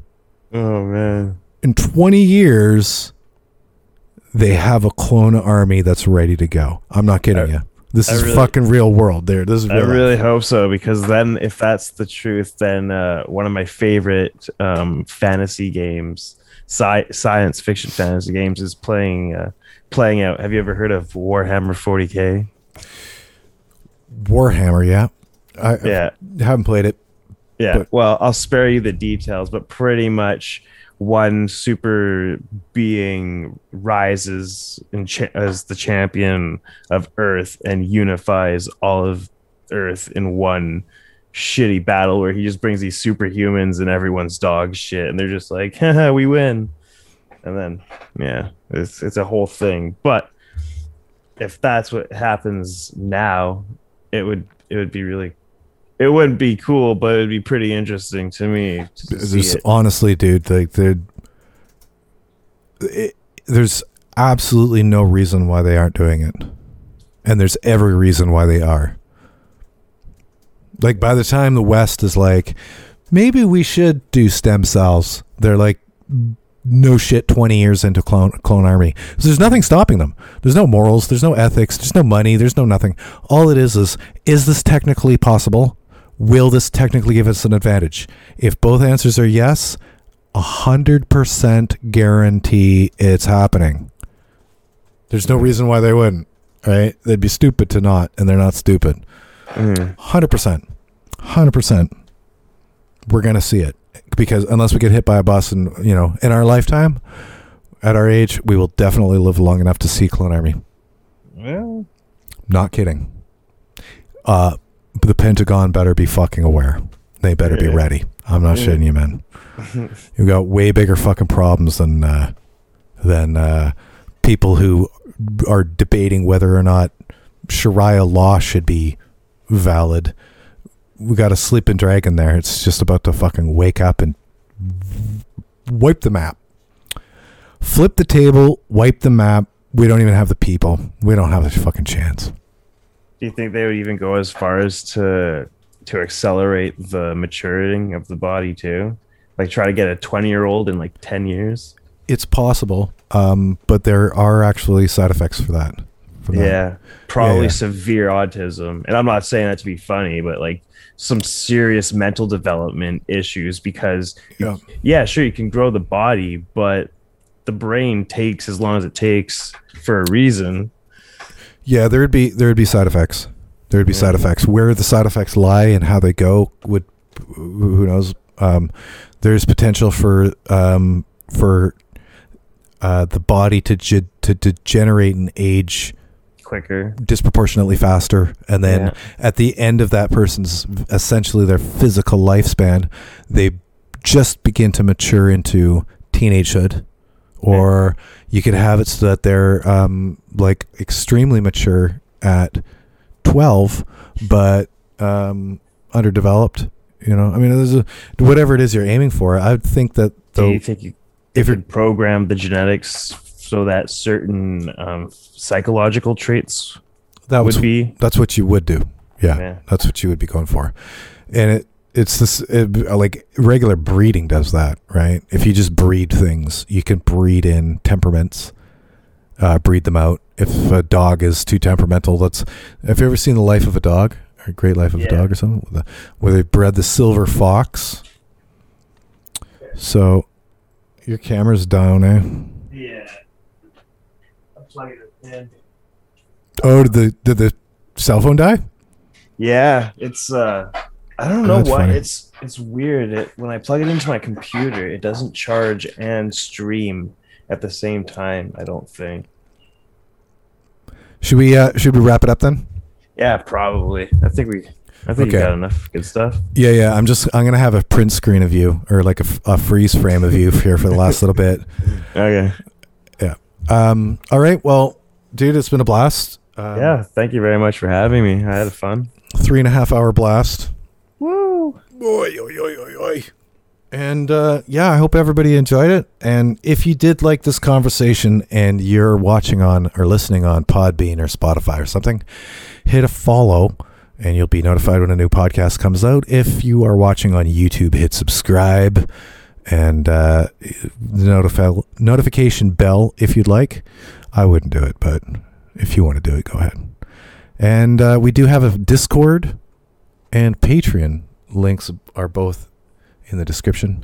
Um, please show your support, mostly by joining Discord, so that we have some bodies in there. Head on. Yeah, no ads for this episode, so uh, enjoy an ad-free episode, and you'll get ads for the in the clips. I'm not putting ads in the, any of these um, initial ups. Yeah. Nah. Nope. It's too it's too much of a pain in the ass to uh to patch them in later. And I like ad free podcasts. That's what I like. You know? The clips that are like ten minutes long, those those can be ad heavy. Oh yeah.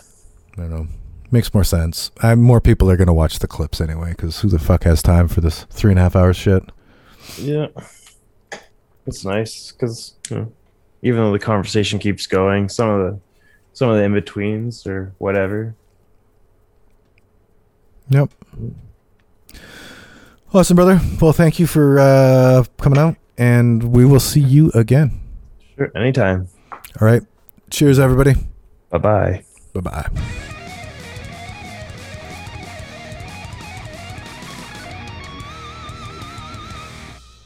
Join us next time for Cycles of Damage.